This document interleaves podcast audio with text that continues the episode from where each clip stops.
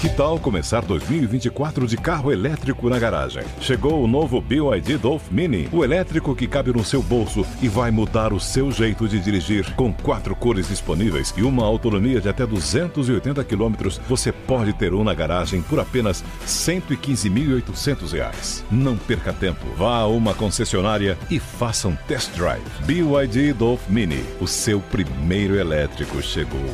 No trânsito, escolha a vida. Os pingos nos is. Jovem Pan. Olá, seja muito bem-vindo. Estamos começando mais uma edição do programa Os Pingos nos Is, 5h59, horário oficial de Brasília. Chegamos à terça-feira, hoje é dia 17 de outubro de 2023. No programa de hoje teremos a participação de José Maria Trindade e Cláudio Dantas de Brasília, do Rio de Janeiro, Roberto Mota e do continente africano, Cristiano Beraldo. Vamos conferir então os destaques desta edição. O hospital é atingido em Gaza e mais de 300 pessoas morrem. Israel diz ter matado um dos líderes do Hamas. E Hezbollah faz ofensiva na região norte de Israel. Tudo isso e muito mais a partir de agora em Os Pingos nos Is. Opinião. Hora de colocar os pingos nos is. São muitas notícias e informações nesta terça-feira, mas a principal delas, um ataque aéreo atingiu o hospital Al-Ali Arab, na cidade de Gaza, onde milhares de civis procuram tratamento médico e abrigo contra os bombardeios que atingem a região. De acordo com informações da rede de TV Al Jazeera, o Ministério da Saúde de Gaza afirmou que houve pelo menos 500 vítimas entre mortos e feridos nessa explosão. De acordo com informações do Hamas, as vítimas teriam chegado ao número de 870. O presidente da Autoridade Nacional Palestina, Mahmoud Abbas, declarou luto oficial de três dias, de acordo com a agência de notícias oficial WAFA. De acordo com Yair Lapid, membro da, do governo de coalizão de Israel, a explosão no hospital teria sido provocada por um míssil da Jihad Islâmica e não teria sido disparado por Israel. Já a Jihad Islâmica nega ser autora deste bombardeio. São muitas informações que precisarão ser analisadas ao longo desta edição especial de Os Pingos nos Is. As pessoas que nos acompanham por imagens podem observar as muitas uh, imagens e vídeos que foram compartilhados nas redes sociais, mostrando justamente as equipes socorristas tentando uh, acudir e socorrer as pessoas que teriam ficado atingidas pelos escombros dessa explosão. Bem, vamos começar o nosso giro de análises com o José Maria Trindade. Zé, seja bem-vindo, ótima noite a você. Mais uma cobertura especial, 11 primeiro dia de conflito em Israel chama atenção, claro, essa notícia, esse bombardeio em um hospital em Gaza, centenas de mortos e feridos, mas o que a gente tem observado é uma guerra de narrativas entre Hamas, Israel e Jihad Islâmica. É preciso ter muito cuidado para tecer qualquer tipo de comentário em relação a esse episódio, né? É uma guerra dentro da guerra, né? Se fala muito na cobertura de guerra de que, no caso de conflito assim, a primeira vítima é a verdade. Né? É uma cobertura triste. Muito boa noite, Daniel. Boa noite, Mota, no Rio de Janeiro. Boa noite, Cláudio Dantas, aqui em Brasília. Boa noite, Beraldo. E principalmente você, que acompanha aqui com a Jovem Pan e vem sempre nos pingos nos is, saber das verdades, das ações e das, várias, das várias versões que apresentam todos os episódios e um assim é, é, a versão fica mais, é, vamos dizer, mais complicada e difícil de ser apurada. É muito difícil de detalhar e definir assim o que é verdade. Eu vi aí a nota oficial do presidente da autoridade palestina, o Mahmoud Abbas, e, e, mostra claramente que agora ele vem em nota, nota oficial, mas falta a presença dele, falta a ação dele. É ele que deveria representar uma parte importante da faixa de Gaza. A faixa de Gaza é dominada por um grupo terrorista chamado Hamas, que não está nem aí para o povo da faixa de Gaza e não é dono desta bandeira palestina. Esta é uma realidade. A população está presa no Hamas e um, alguns apoiam a autoridade palestina e poucos, pouquíssimos gostam de Israel. Esta é a situação, é o quadro atual. Israel recebeu sim a autorização moral de retaliar, de reagir e de contra-atacar.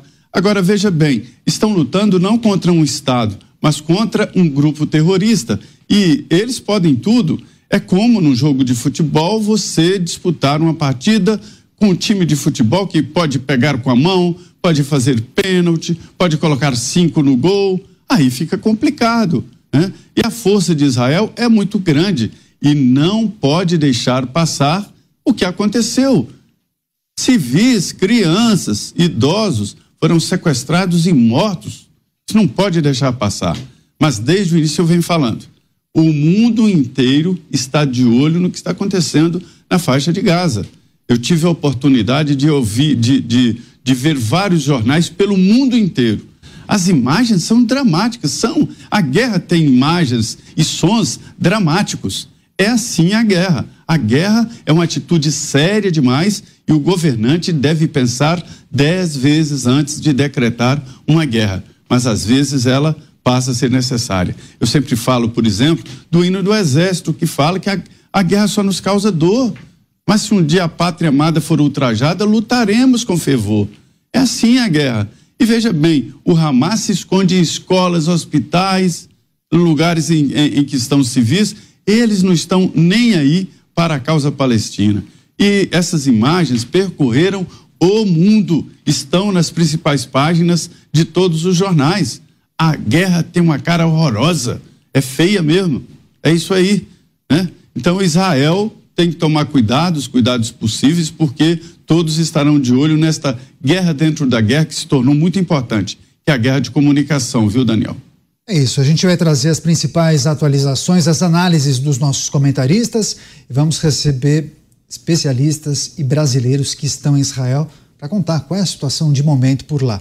É o caso da Alessandra Possel. Ela mora justamente na região norte de Israel está sendo atacada pelo Hezbollah e hoje também informações de mísseis que teriam sido disparados pelo Hamas.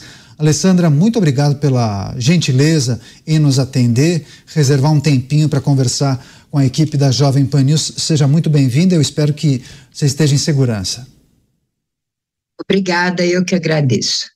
Perfeito. A gente começou a observar que a região norte de Israel foi atacada em um segundo momento da guerra inicialmente a região sul e a região central, sobretudo nos arredores de Tel Aviv. Agora, já noticiamos de três dias para cá eh, a região norte sendo eh, atingida por mísseis e também eh, foguetes do Líbano, a, atribuídos inclusive ao Hezbollah. E hoje a cidade de Haifa teria sido bombardeada pelo Hamas. Qual é a situação de momento por aí? Vocês estão acompanhando esses disparos de maneira mais frequente, inclusive muitas pessoas deixaram suas casas, né? É, houve avisos de evacuação em 28 comunidades que tão, estão perto da fronteira norte do Líbano. É, como a cidade de Metula, que é uma das mais conhecidas, foram pedidos para todos saírem, o governo providenciou a saída de todos com segurança. E agora há pouco houve também um aviso para uma cidade no sul de evacuação, que são lugares de muito perigo. Hoje foram disparados contra o norte é, mísseis antitanque é, em um kibbutz localizado no norte de Israel. E os foguetes, a maioria deles é direcionado a Naharia, que é a cidade mais próxima da fronteira. A cidade onde eu moro fica a 34 quilômetros da fronteira com o Líbano. Ainda aqui não houve nenhum foguete, por enquanto. Alessandra Possel conversando ao vivo com a gente aqui na Jovem Pan News. Alessandra, os nossos comentaristas também farão perguntas a você. Roberto Mota do Rio de Janeiro. Mota, seja bem-vindo, ótima noite. Sua questão, por favor. Bom dia, Alessandra. Eu queria saber é, quais são as notícias que vocês têm aí em Israel sobre a situação das pessoas que foram sequestradas pelos terroristas. Boa noite. Veja, é, o Hamas tem enviado vídeos e fotos sobre alguns dos reféns sequestrados.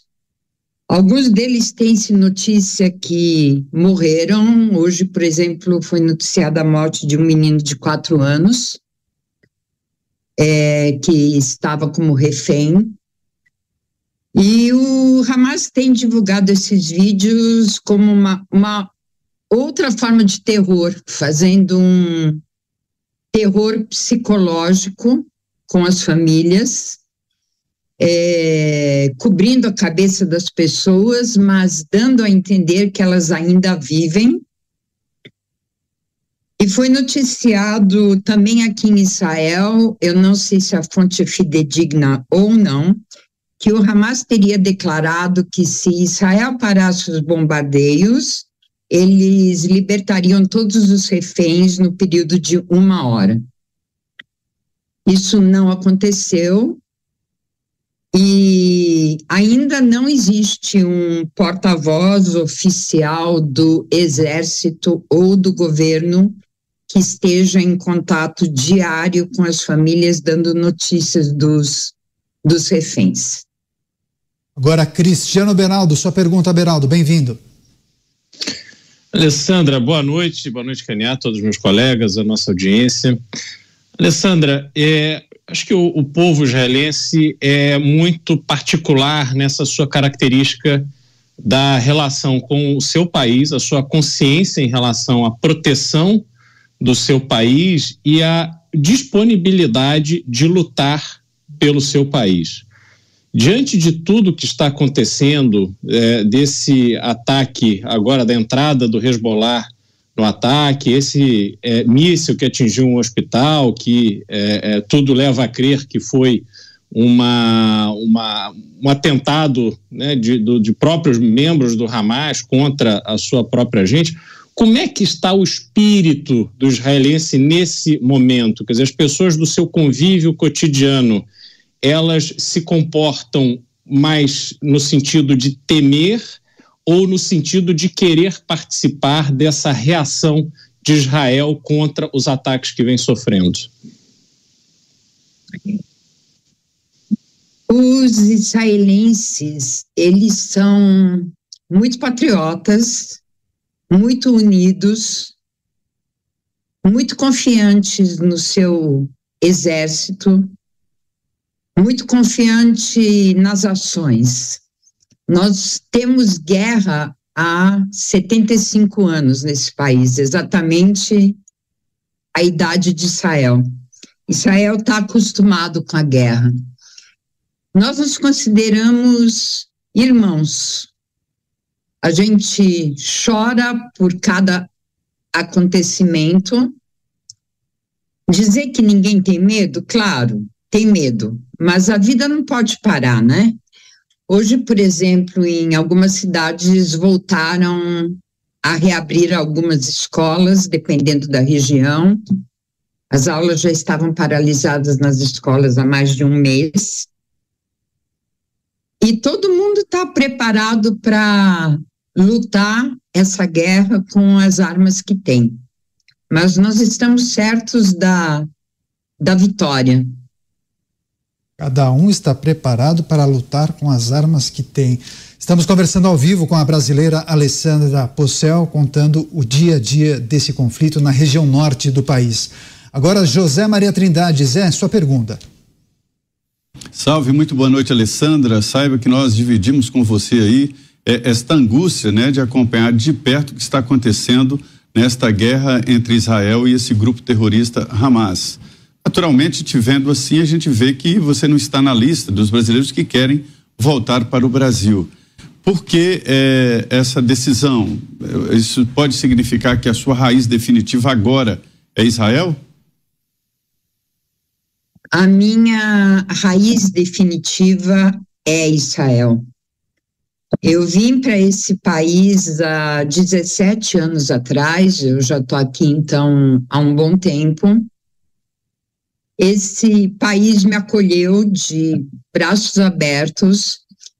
Quando eu decidi vir do Brasil para cá, eu realmente me mudei com tudo. Eu vendi o que eu tinha no Brasil e eu decidi que Israel seria minha pátria.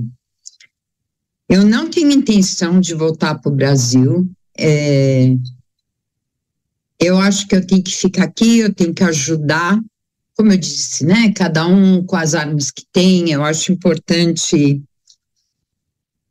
a ajuda em doações para soldados, doações para famílias necessitadas, voluntariado para as pessoas que necessitam. A gente sempre precisa de voluntários. Eu não abandonaria Israel nem durante uma guerra. É, Israel hoje é o meu, meu país, é onde eu estou e onde eu vou ficar. Seguimos com as perguntas para Alessandra Possel, brasileira que mora na região norte de Israel, contando o dia a dia deste conflito. Agora, Cláudio Dantas. Dantas, bem-vindo. Sua pergunta. Boa noite, Alexandra. É, eu queria te ouvir um pouquinho sobre essa ameaça cada vez maior do Hezbollah, justamente nessa face norte, na fronteira norte. A gente sabe que também o conflito com o Hezbollah é antigo. É, nós tivemos uma operação grande em 2018 de Israel na fronteira, justamente destruindo túneis que o Hezbollah havia é, é, cavado aí para é, entrar ilegalmente na fronteira, é, entrar em território é, israelense para promover ataques. esses bombardeios estão, estão sendo feitos nesta semana.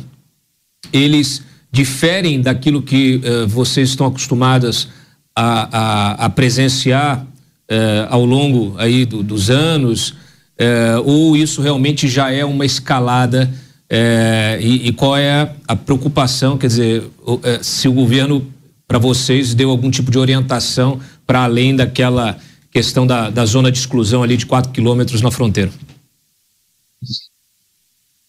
Veja bem, é, seria uma opção começar uma guerra, talvez, contra o Líbano para evitar que o Hezbollah comece a nos atacar, ou seja, atacar primeiro. Mas eu não acho que Israel pode ou quer lutar duas guerras. A grande guerra que a gente teve contra o Hezbollah foi em 2006, que foi a Guerra do Líbano, que deixou muitos mortos e praticamente destruiu o Líbano. E logo depois eu vi a explosão do porto de Beirute. Mas o israelense, ele está pouco acostumado com o Hezbollah, porque nós temos ataques do Hamas todo tempo. E os ataques do Hamas, eles chegam ao sul e ao centro. Então, desde 2006, a gente estava em paz aqui com guerras contra o Hezbollah. É, desde o início do conflito, eles começaram com tiroteio, a sempre troca de tiros todos os dias na, na cerca, na fronteira. Hoje, 14 terroristas tentaram se infiltrar aqui via terrestre do mesmo jeito que fez o Hamas, mas, claro, com o Hamas nós somos pegos de surpresa, com o Hezbollah não existe o fator surpresa. Então, o Norte não está muito acostumado com isso, não. Mas a gente sabe como, como proceder. O governo não deu nenhuma orientação especial.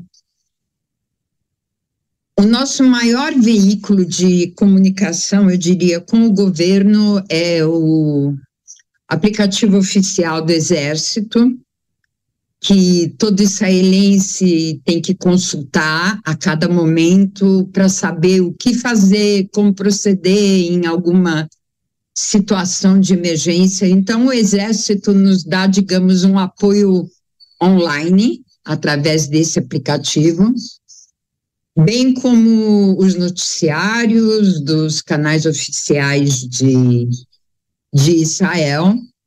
Mas todo israelense sabe o que fazer e como lutar essa guerra. Tá certo. Nós lutamos há, há muito tempo.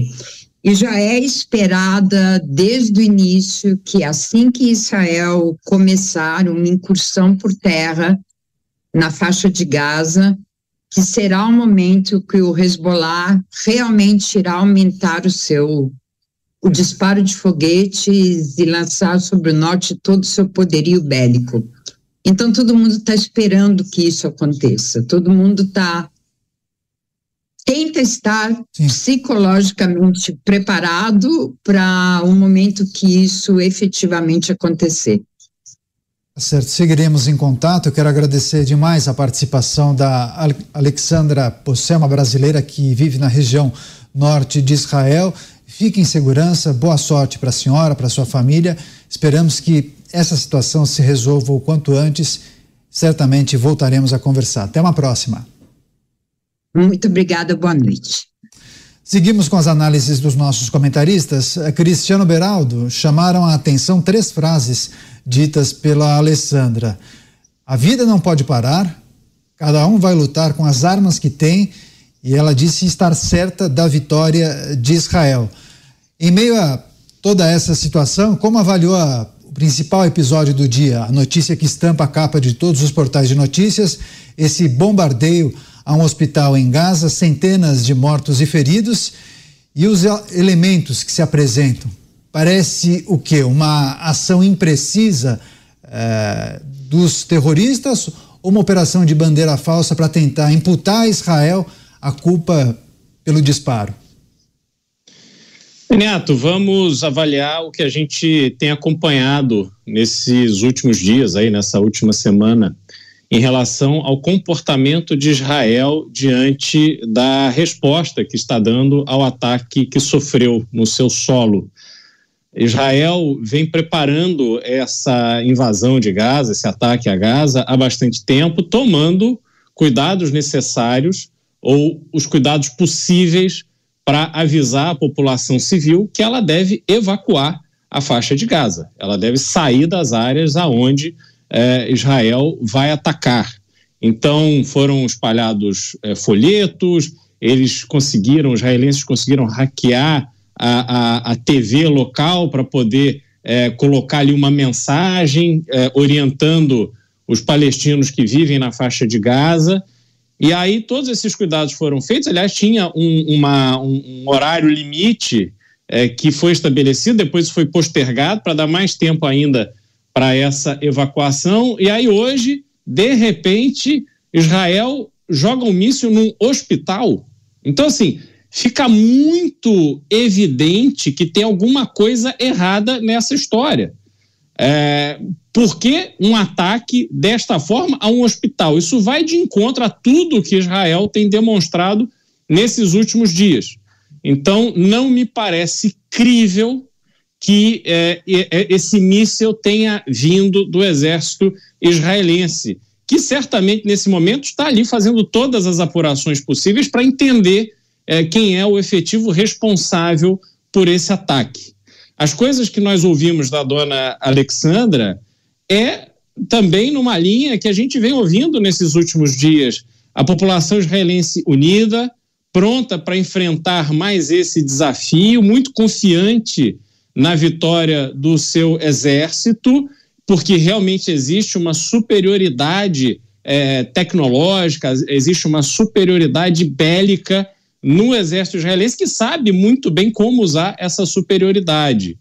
E eles vêm é, fazendo algo que é essencial para uma nação neste sentido, que é, de alguma forma, buscar a continuidade da vida é, normal, cotidiana, como ela deve ser. Claro, muito difícil ainda, tendo em vista é, novos ataques agora com a entrada do Hezbollah ao norte, o Irã ameaçando também entrar na guerra. Esse episódio do míssil hoje acabou causando cancelamento da participação do presidente palestino eh, Mahmoud Abbas num encontro eh, com o presidente americano Joe Biden, que aconteceria na Jordânia. Então, a todo momento, essas peças elas vão se mexendo, novos problemas vão surgindo, é, uma busca mais intensa por soluções vai é, tomando seu curso. Mas é um momento realmente de bastante instabilidade que vai exigir é, uma resiliência muito forte do povo israelense e uma inteligência muito grande do seu exército.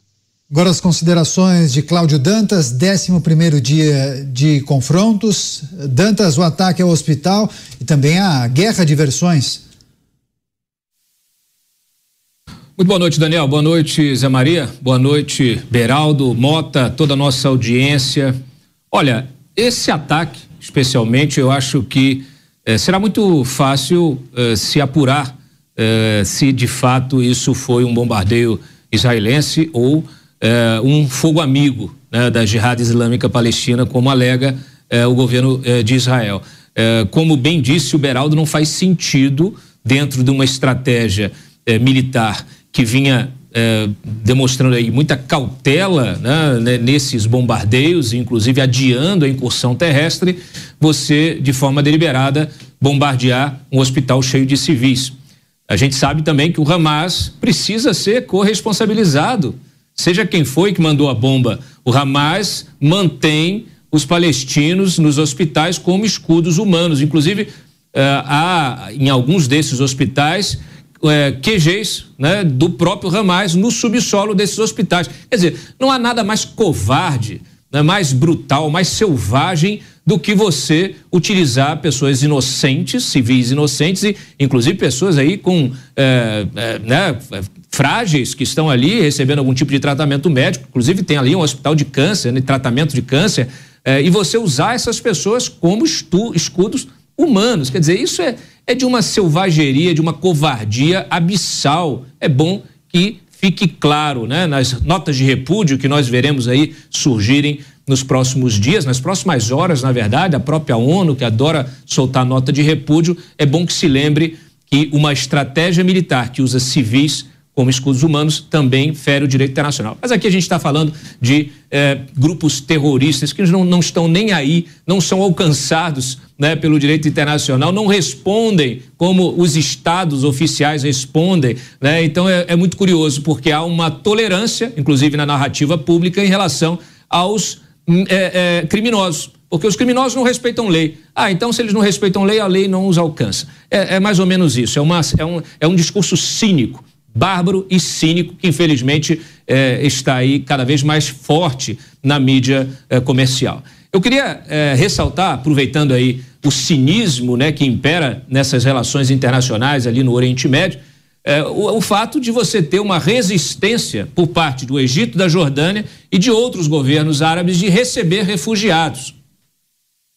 Receber refugiados palestinos que estão lá, os dois milhões.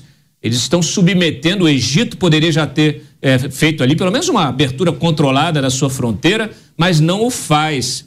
Mantém os, os, os palestinos todos ali concentrados é, e adensados nessa região eh, e sofrendo né, com essa guerra. Então poderiam recebê-los eh, e garantir aí o seu retorno uma vez que esse território fosse desocupado. E há dúvidas, né, sobre a origem do, da, da, do próprio ataque, né? Se, não, sem dúvida. E, e, nesse caso específico, né, eles alegam a argumentação desses governos, como do Egito, é de que eh, eles não querem enfraquecer a causa palestina. Ora bolas. Israel está fazendo uma incursão militar com um objetivo militar que é de extirpar o Hamas, destruir o Hamas. E com isso tem o aval dos Estados Unidos, tem o aval de mais de 60 países. Se Israel descumprir sua palavra né, em fazer a incursão militar e depois se retirar, quer dizer, se ele resolver ocupar a faixa de Gaza, ele será brutalmente condenado e perderá o apoio da comunidade internacional e colocará, colocará a perder toda a articulação com o mundo árabe que vinha sendo costurada nos acordos de Abraão. Então não me parece factível que, é, é, que ele resolva dobrar a aposta e fazer esse tipo de, de coisa. Então, essa, a, essa alegação desses países, ela, ela é cínica, né? porque ela não considera todo esse contexto. Aliás, é, uma dessas, um desses chefes de Estado, desses governos árabes que se recusaram a receber é, é, é, refugiados, ele disse o seguinte: não, quem tem que receber esses refugiados é a Europa. A Europa é que tem uma dívida histórica com o Oriente Médio que tem que receber é, esses refugiados. Então tem que também é, pedir para o Irã, para a Malásia, para o Kuwait, para a Turquia, para a Argélia, que apoiaram o terrorismo né, do Hamas, do Hezbollah e de tantos outros, que o façam também, já que estamos falando de reparação histórica. Então, assim, infelizmente, o cinismo domina as relações internacionais e ainda mais em meio a uma guerra. Coitado dos civis inocentes. É, naturalmente é preciso lamentar centenas de pessoas morreram e outras centenas estão feridas. A gente segue no nosso giro de análises. Roberto Mota no Rio de Janeiro. Mota, claro, essa é principal informação do dia, essa guerra de versões. Primeiro, Hamas querendo imputar a Israel a responsabilidade pelo ataque. Depois, Israel dizendo que não bombardeia hospitais. Um pouco mais tarde, dizendo uh, ser a Jihad Islâmica responsável por esse ataque e a Jihad Islâmica negando ser autora. O que a gente pode esperar nos próximos dias? Esse episódio envolvendo o bombardeio no hospital deve mudar a dinâmica dessa guerra, talvez nos próximos dois ou três dias? Acho pouco provável, Daniel. Eu acho que, considerando-se tudo que aconteceu, provavelmente, se isso não foi provocado pelo, pelos terroristas, isso certamente estava nos planos dele deles quando eles fizeram aquele ataque de 7 de outubro que foi projetado para gerar o máximo de indignação possível e gerar uma resposta do governo legítimo de Israel para proteger os seus cidadãos. O Dantas tem razão quando fala em hipocrisia. O que a gente está vendo hoje é um show de hipocrisia no mundo inteiro. Algumas coisas são realmente complicadas de comentar. Agora, outras são muito, muito simples. O Hamas atacou Israel e continua atacando Israel. O Hamas começou o ataque com um massacre de civis. O Hamas não atacou soldados de Israel. Ele atacou crianças, mulheres, idosos, pessoas indefesas. Diante disso, Israel simplesmente não tem a opção de ficar parado esperando qual será o próximo movimento do Hamas. Israel deve aos seus cidadãos eliminar a ameaça. E é preciso que a gente diga uma coisa: a culpa por toda a perda de vida inocente que será perdida nessa guerra é de quem criou a ameaça. A culpa de todas as mortes é de quem atacou covardemente. A culpa de cada gota de sangue derramado nessa guerra é do Hamas. Agora, José Maria Trindade, nós falávamos desde sexta-feira sobre a expectativa da incursão terrestre das tropas de Israel na faixa de Gaza. Havia, inclusive, uma expectativa de que isso pudesse acontecer no final de semana, não aconteceu. E, além disso, em paralelo, as tratativas com as autoridades egípcias para a abertura daquele corredor humanitário para a retirada dos estrangeiros que estão em Gaza. Que avaliação é possível fazer em relação a esses dois aspectos? É esse bombardeio no hospital em Gaza pode alterar o time dessa guerra, desse conflito? É, como você lê esse momento do conflito? Eu estive conversando com generais que têm é, estudado muito esse conflito entre Israel e Hamas. Tenho conversado com militares que já estiveram num, num, cenário de guerra parecido, né? E a ideia é a seguinte: é que a faixa de Gaza está cheia de informantes e, e a equipe de inteligência de Israel. Além, evidentemente, de relatos, né, do próprio local lá na faixa de Gaza, há infiltrados, inclusive entre os civis aí que se colocam como civis palestinos, há um, é, uma infiltração muito grande e isso é natural. Existe informação e contra-informação. O estranho nisso tudo é que Israel não tenha tomado consciência, através da sua inteligência, do que o Hamas, o grupo terrorista Hamas, estava projetando contra o seu território, contra o, as suas crianças, seus jovens e, e, os seus idosos. Isso é que é estranho até agora. E é, Israel sabe exatamente onde estão os líderes e onde estão concentrados os terroristas prontos para reagir contra Israel. Por outro lado, o Mota falou aí sobre a responsabilidade. O Hamas sabe exatamente dessas responsabilidades. Me dizem os generais especialistas exatamente nessas guerras é que o Hamas já é vitorioso. O objetivo dele já foi atingido. Qual era? Provocar o terror, definir ali a resistência, uma resistência e também discutir uma causa política. Então, o Hamas já foi vitorioso nesse intento. ele não tem nenhuma pretensão de ocupar e definir um Estado, criar um Estado de Hamas. Não tem. O objetivo dele é isso aí. É essa figura que vocês estão vendo na tela de explosão, esse som maluco, esse som louco, esse som terrível da guerra e as consequências. É isso que o Hamas queria e conseguiu. Por outro lado, a incursão por terra vai obedecer à realidade da, vez. Haverá dificuldades, incursão por rua a rua, prédio a prédio, mas eh, não tem a necessidade de ocupar. Israel não deve ocupar militarmente ou totalmente, socialmente, a faixa de Gaza. Aí seria uma grande dificuldade. O objetivo é varrer o Hamas e vai fazer isso quando fizer a incursão. Antes da, incursão, é natural que haja artilharia. É sempre assim. A artilharia desorganiza, desorienta e provoca uma pressão no adversário, no inimigo. Aí depois entra a infantaria, que é para fazer o chamado pente fino, e esta é a realidade do momento, o início da preparação para eh, a entrada da, da, infantaria, a entrada dos soldados para eh, dominar o espaço físico, porque esta artilharia já está cumprindo objetivos e metas. Hoje, repito, existem equipamentos muito especializados para identificar pessoas e onde estão cada uma delas. Seguimos com outras informações, porque um ataque aéreo de Israel matou hoje Ayman Nofal, um dos comandantes da maior ala militar da faixa de Gaza, controlada pelo Hamas. Ele também já foi chefe da inteligência militar do grupo palestino. De acordo com informações do jornal Times of Israel, Nofal estava no campo de refugiados de Bureish, que fica na região central de Gaza, quando foi atingido pelos mísseis de Tel Aviv. Cristiano Beraldo, inclusive, é, é preciso destacar que amanhã Joe Biden, presidente dos Estados Unidos, irá ao Oriente Médio, deverá se reunir com o primeiro-ministro de Israel, Benjamin Netanyahu. Haveria também uma reunião, um encontro com o líder palestino Mahmoud Abbas, só que esse encontro acabou sendo cancelado. Em meio a essa em meio à escalada de tensões e especialmente por conta desse episódio envolvendo o hospital, o que os Estados Unidos podem e devem fazer diante desse cenário?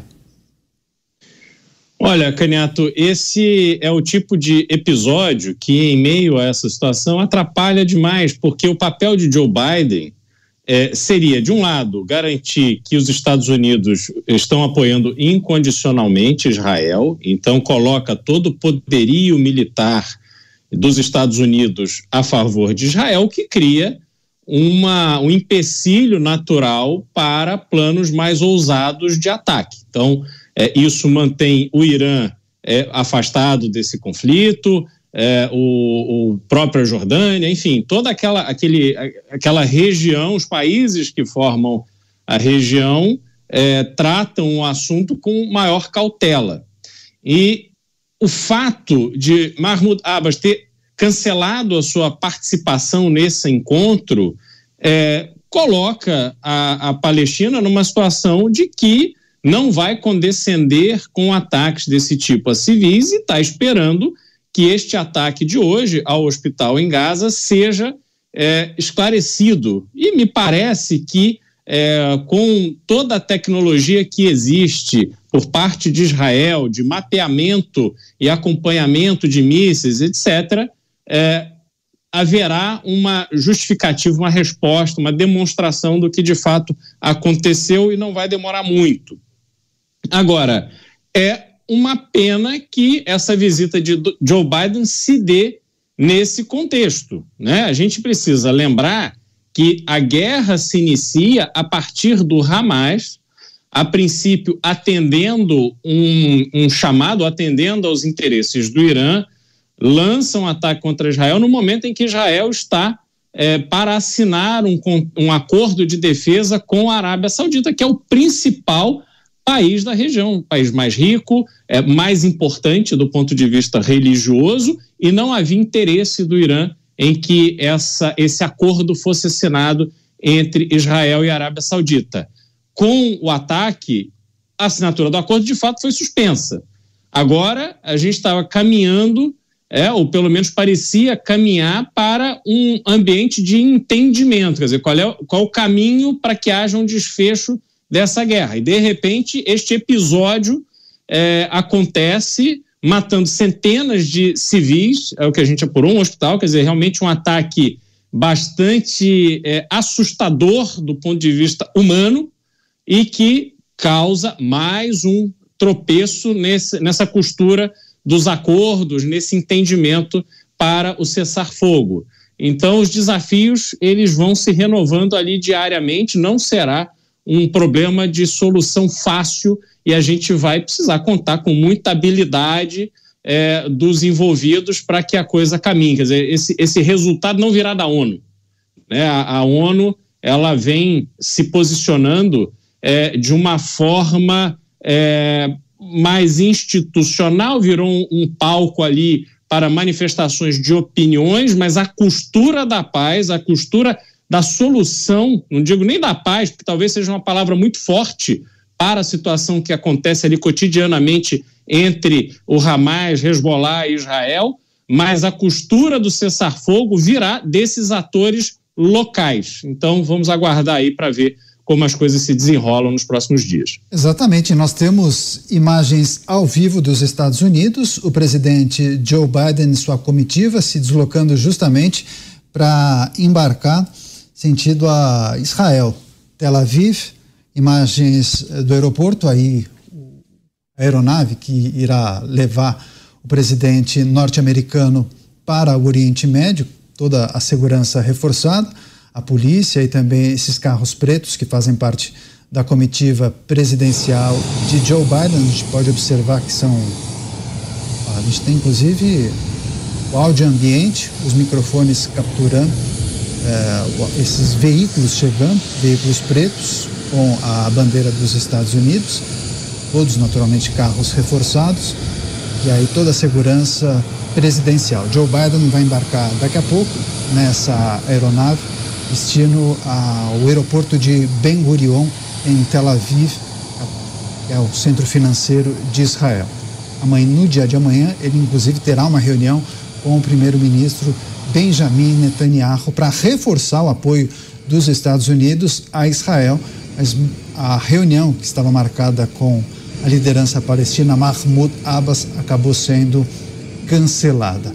O Cláudio Dantas, inclusive, nós falávamos mais cedo sobre as expectativas. Aí está, o presidente norte-americano fazendo aquela saudação militar, uma autoridade conversando com ele, instantes antes desse embarque, desse, dessa decolagem de Joe Biden sentido a Israel. Dantas, queria pedir, enquanto a gente observa o presidente norte-americano subindo as escadas, ele que vai embarcar no avião presidencial com destino a Israel, o que a gente pode esperar dessa reunião, essa viagem de Joe Biden a Israel?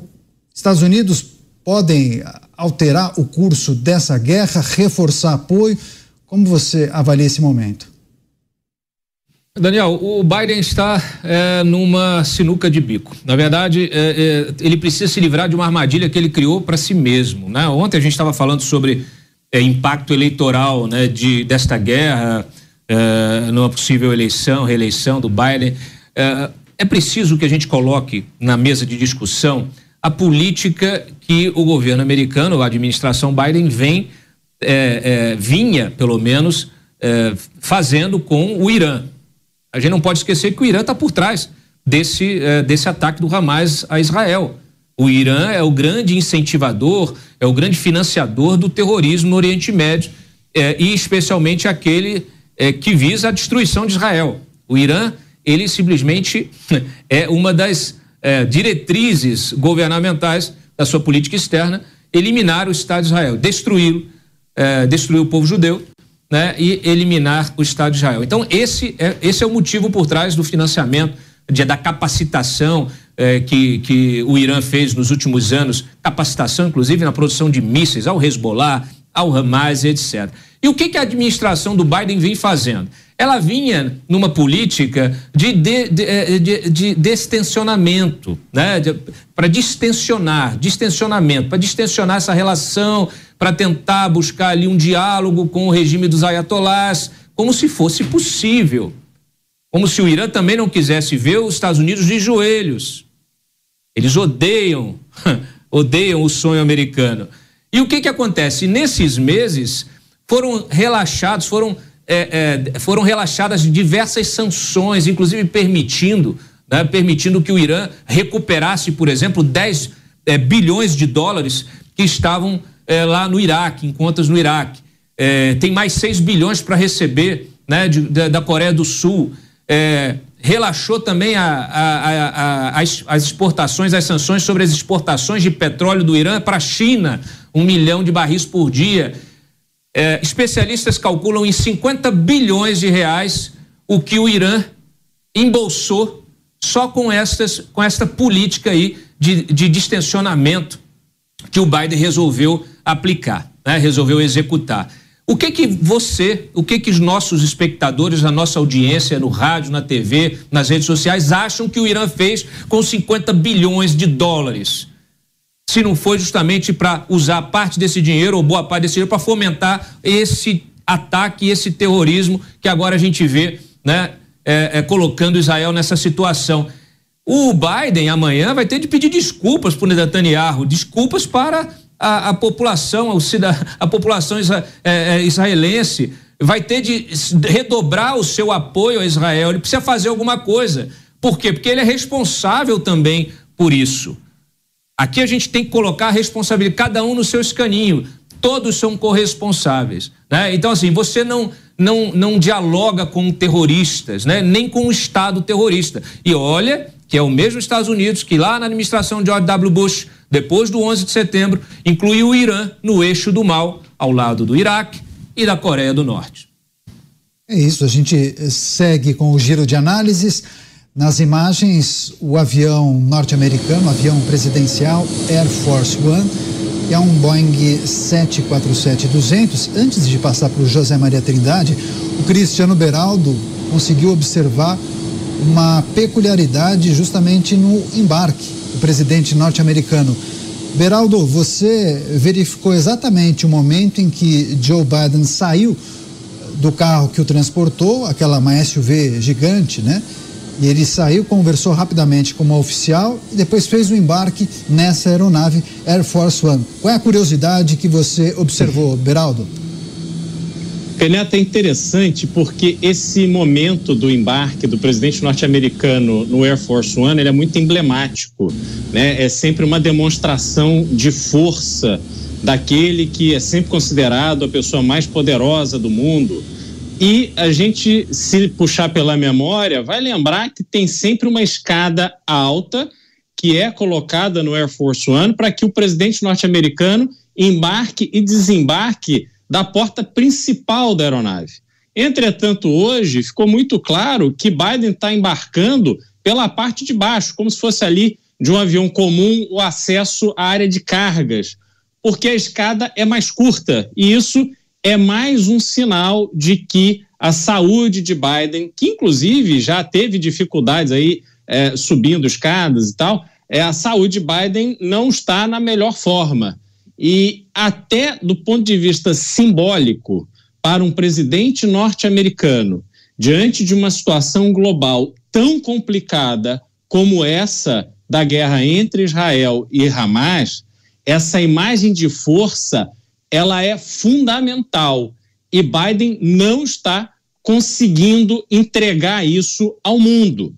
Então, eu acho que não só isso prejudica essas conversas, que ele vai ter com não só o presidente de Israel, mas também é, presidentes de países ali é, próximos, como a Jordânia, o Egito, o Mahmoud Abbas, presidente da Autoridade Palestina, é, cancelou esse encontro, mas ele terá um papel importante. E esse papel fica prejudicado pela imagem de fragilidade que Biden vem passando em diversas circunstâncias. Isso também traz consequências para a posição eleitoral de Biden nos Estados Unidos, sim. Quer dizer, os americanos, os norte-americanos, eles desejam no seu presidente aquela imagem da força. E o Trump, apesar de também estar indo aí para os 80 anos, ele tem essa presença física, essa fala firme, é, que entrega isso aos americanos. Então, todos esses detalhes vão compondo também a disputa pela presidência dos Estados Unidos que vai acontecer no próximo ano. Enquanto o Beraldo concluía o seu raciocínio, nós estamos com imagens do avião da aeronave norte-americana presidencial, o Air Force One, fazendo os movimentos para receber autorização para essa decolagem. O presidente dos Estados Unidos, Joe Biden, se deslocará dos Estados Unidos para Israel. Inclusive, amanhã tem uma reunião agendada com o primeiro-ministro de Israel, Benjamin Netanyahu. José Maria Trindade. Então, Biden viaja para Israel, sendo muito criticado, como bem lembrou o Cristiano Beraldo, críticas inclusive dentro de seu país. O que nós podemos esperar dessas agendas internacionais eh, de Joe Biden, já que Israel tem sido alvo de ataques não somente do Hamas, como do Hezbollah. Receber o presidente dos Estados Unidos é sempre um desafio, né? Essa guerra, ela se tornou assim o ponto mais importante da política internacional e que pode mudar a geopolítica do mundo inteiro, né? Veja bem que é, esqueceram aí de debater e discutir a invasão da Rússia na Ucrânia. Ninguém fala mais diante da importância desta guerra. Quando um presidente dos Estados Unidos vai a um cenário assim, ele tem que levar obrigatoriamente uma decisão muito firme e uma solução da guerra. É, ele foi precedido de vários assessores e secretários exatamente para preparar este encontro com o primeiro-ministro de Israel. Se isto não acontecer, se o presidente dos Estados Unidos não trouxer um, um acordo de paz, ou mesmo um, cessar-fogo, ou uma solução para essa guerra, né, ou mesmo a entrada dos Estados Unidos na própria guerra, será um fiasco. Esta é a realidade. O americano exige do seu presidente exatamente esta postura de firmeza que o Beraldo falou e que há testes é, na subida do, do avião. Sim, é tanto você vê que ele concentra na hora de subir a escada, porque ele sabe que todos estão medindo a sua capacidade física, a sua possibilidade de subir as escadas de, de palcos, então ele já tropeçou em alguns, né? Daí esta importância da subida da, da escada. É evidente, é, isto é claro, de que a força física não é tudo para um chefe de Estado, para um líder. Nós te, é, já acompanhamos aí várias avaliações sobre isso, sobre liderança, e nenhum líder é o mais forte do grupo, né?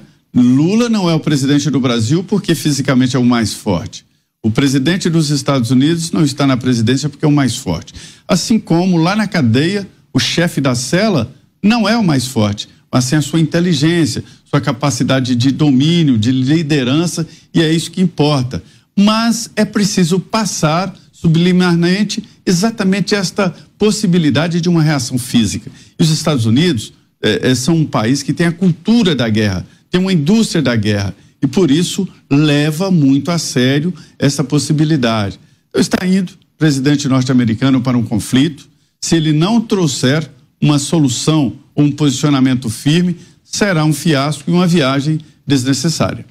Tá certo. Claro que a gente vai continuar, inclusive, conversando com os nossos analistas sobre essa viagem de Joe Biden a Israel, ao Oriente Médio. Daqui a pouco o Roberto Mota vai trazer as reflexões dele, porque antes a gente vai receber mais um convidado especial, um brasileiro que mora em Israel, o César Novaes. Ele está na cidade de Ashdod que fica nos arredores de Tel Aviv, muito próximo, inclusive, é uma comunidade que foi atingida por mísseis do Hamas. César, seja muito bem-vindo mais uma vez aqui à programação da Jovem Pan News.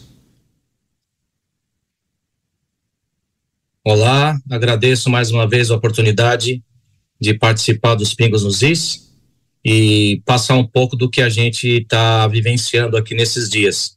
Pois é, estamos todos é, eu tive a oportunidade sim, sim. de conversar com você por duas ocasiões, e uma delas, inclusive, seu filho participou. Você é sempre muito gentil com a gente. Queria que você trouxesse as informações, eh, qual é o, o, o, retrato de momento aí nessa região onde você mora. Os estrondos, as explosões ainda são frequentes, a população está uh, protegida em casa ou algumas coisas estão voltando ao normal? Olha, é, não dá para se dizer que as coisas estão voltando ao normal. É, nós tentamos sair para trabalhar, fazer o nosso dia a dia, mas no, no desenvolver do dia as coisas vão acontecendo, a gente vai escutando os estrondos, as explosões em toda Israel, é, inclusive só para me situar melhor, para que vocês entendam melhor onde eu estou, Ashdod, se, vindo de Gaza, primeiro vem Ashkelon, depois vem Ashdod, então nós estamos aproximadamente 37 quilômetros exatamente da cidade da, da, de Gaza. E as, essas cidades que foram invadidas logo de cara, quando eles começaram a incursão por terra, é, eu já tive a oportunidade várias vezes de entrar nas casas dessas pessoas, através do meu trabalho. É, as, as, casas é, são grandes condomínios é, é, rurais, boas casas onde as pessoas vivem bem, as pessoas tranquilas, jamais imaginariam que ia acontecer esse tipo de coisa. Então eu me eu, eu fico lembrando dos momentos que eu estive nesses lugares, Nativ Hassaara, essa cidade de Sderot, cidades onde tem pessoas maravilhosas, é, muitos idosos, muitas famílias grandes, passarem por tudo o que passaram. Então, é, Israel está toda comovida, nós estamos à flor da pele, muito emocionados. A situação ela vai se desenvolvendo de uma forma onde realmente nós não sabemos os próximos passos. É, há, poucos, há pouco tempo agora, 10 horas da noite aqui, houve uma, uma sequência de ataques onde começou, onde pegou Ashkelon, pegou Yavne, pegou a parte de Gan Yavne, Rishon LeZion, essa região aqui mais indo para o centro e uma parte de Tel Aviv. E o nosso sistema, graças a Deus, ele está funcionando da melhor forma possível, onde dessa forma a gente consegue sentir mais segurança. Mas é, a tensão é muito forte. Nós estamos aqui pedindo a Deus para que isso se resolva logo. Enquanto o César iniciava sua resposta, nós pudemos acompanhar há pouco, inclusive, a decolagem do Air Force One, o avião presidencial norte-americano que está levando a comitiva de Joe Biden, inclusive o líder norte-americano, para Israel, onde amanhã ele irá se reunir com Benjamin Netanyahu. César Novaes, brasileiro que mora em Ashdod, trazendo as informações do 11º dia de conflitos. Cristiano Beraldo, sua pergunta, Beraldo. César, é um prazer falar contigo de novo, saber que você está bem. É, me conta sobre esse ataque hoje, que é, foi um hospital. É, o hospital tinha tido um alerta de Israel em relação a uma, uma possibilidade de ataque a, a hospitais em Gaza, é, pedindo para que esses hospitais fossem evacuados. É, no sentimento de vocês que estão aí vivendo esse dia a dia, é possível que este ataque tenha partido de Israel como estratégia de tomada de Gaza? Ou a percepção de vocês é que, de fato, é, houve ali um ataque ou proposital ou alguma coisa saiu errado que acabou atingindo o hospital em Gaza? Olha, é, na própria história dos ataques que eles vêm fazendo para, é, contra os civis de Israel, é, se você puxar nas imagens, não foi nenhuma nem duas vezes que em vários momentos onde eles lançaram uma quantidade de mísseis ah, para os civis de Israel, muitos deles caíram dentro da própria região. E infelizmente isso é muito possível, sim. Tá? Então, o que eu tenho escutado aqui que realmente é, foi uma falha deles. É, não deve ter caído só um, caíram mais lá dentro, tá? Mas esse deu mais ênfase porque infelizmente caiu numa parte extremamente importante, onde muita gente estava sendo atendida. Então, o nosso sentimento aqui é de mais uma vez nós entendemos o que, que esse pessoal é capaz de fazer. É, é, eles não têm limites para atingir os objetivos. E como eu tenho escutado muito aí de, dos repórteres, realmente eles conseguiram é, fazer o trabalho deles, né, entre aspas. Eles conseguiram lançar o terror é, não só em Israel, mas no mundo inteiro, onde houve esse levante contra judeus, é, é, onde eu tenho que é, falar para que todos eles, de alguma forma, mantenham-se atentos, porque o ataque pode vir de qualquer tipo de pessoa, nós não sabemos quem são. Então, 360 graus a todo momento, porque essas pessoas pegam as pessoas desprevenidas. Então, se você tiver mais atento, é, é, é mais difícil de, de, acontecer alguma coisa. Então, ou se, se defender, ou de sair correndo, pelo menos. O que não dá agora, nesse momento, é que as pessoas andem do jeito que andavam, tranquilos, porque o ataque pode vir de qualquer lado.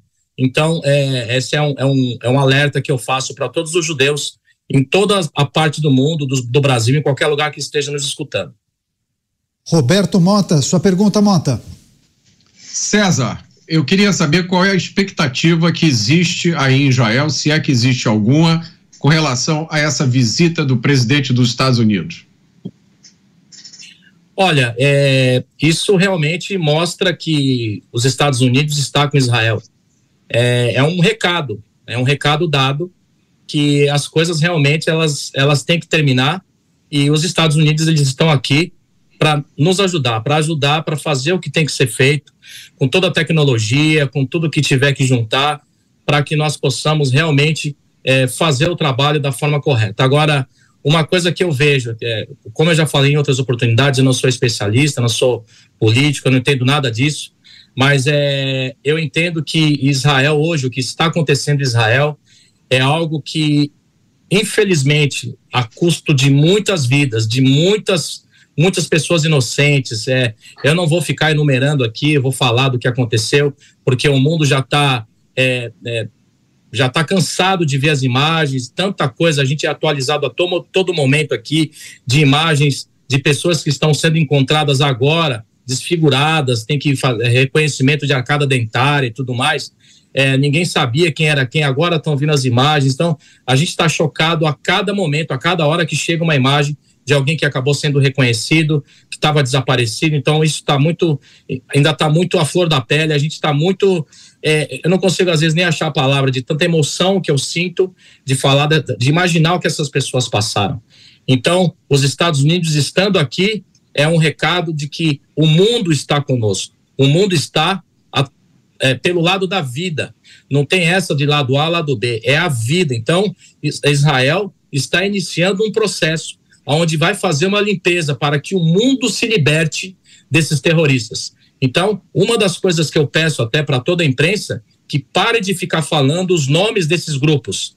Todos são terroristas, todos são pessoas que não estão no, no mundo, na terra, para fazer o bem. Eles estão para acabar com a paz, eles não querem prosperidade, não querem vida, não querem nada além do terror.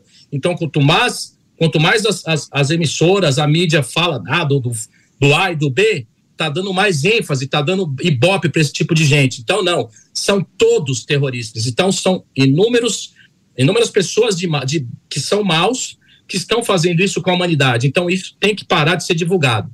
Tratar todos como são terroristas. Isso tem que acabar agora. E botar o que é correto nas mídias, a favor das, das vidas, a favor de que não morra mais inocente de nenhum lado, que todo mundo fique bem. Então, eu peço a Deus para que um espaço curto de tempo as coisas se resolvam.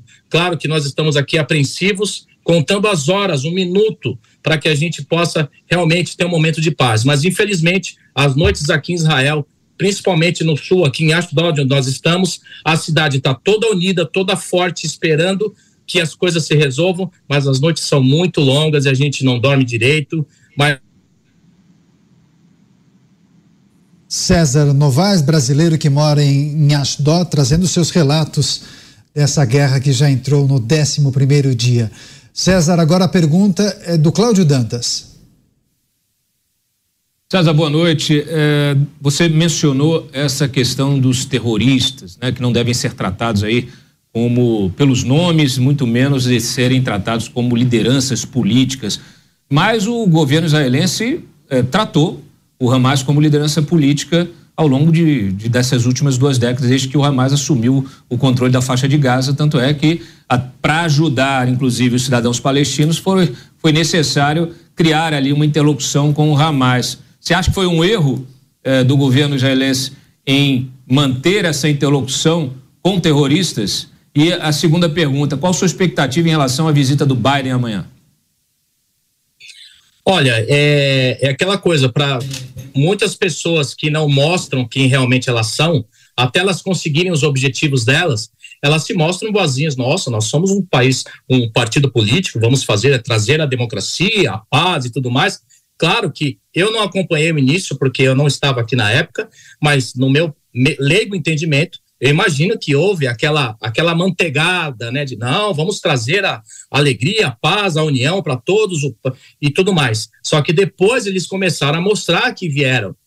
Então, claro que eles receberam votos democráticos, porque todos, de repente, naquela época, imaginaram que através desse grupo eles teriam alguma luz no fim do túnel, que realmente eles lutariam a favor do povo.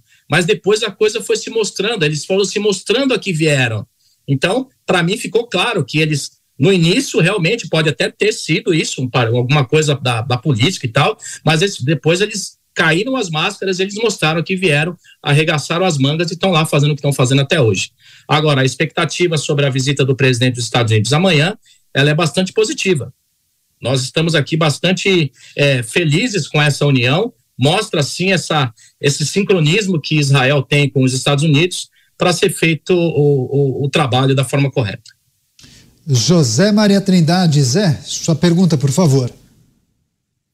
Pois é, César, eu estou solidário à sua apreensão, imagino a apreensão e a tristeza que você tem é, convivendo é, num mundo assim, o seu mundo anterior era muito melhor, a gente tem notícias aí de uma Israel totalmente protegida e, e uma, e uma região é, diferenciada.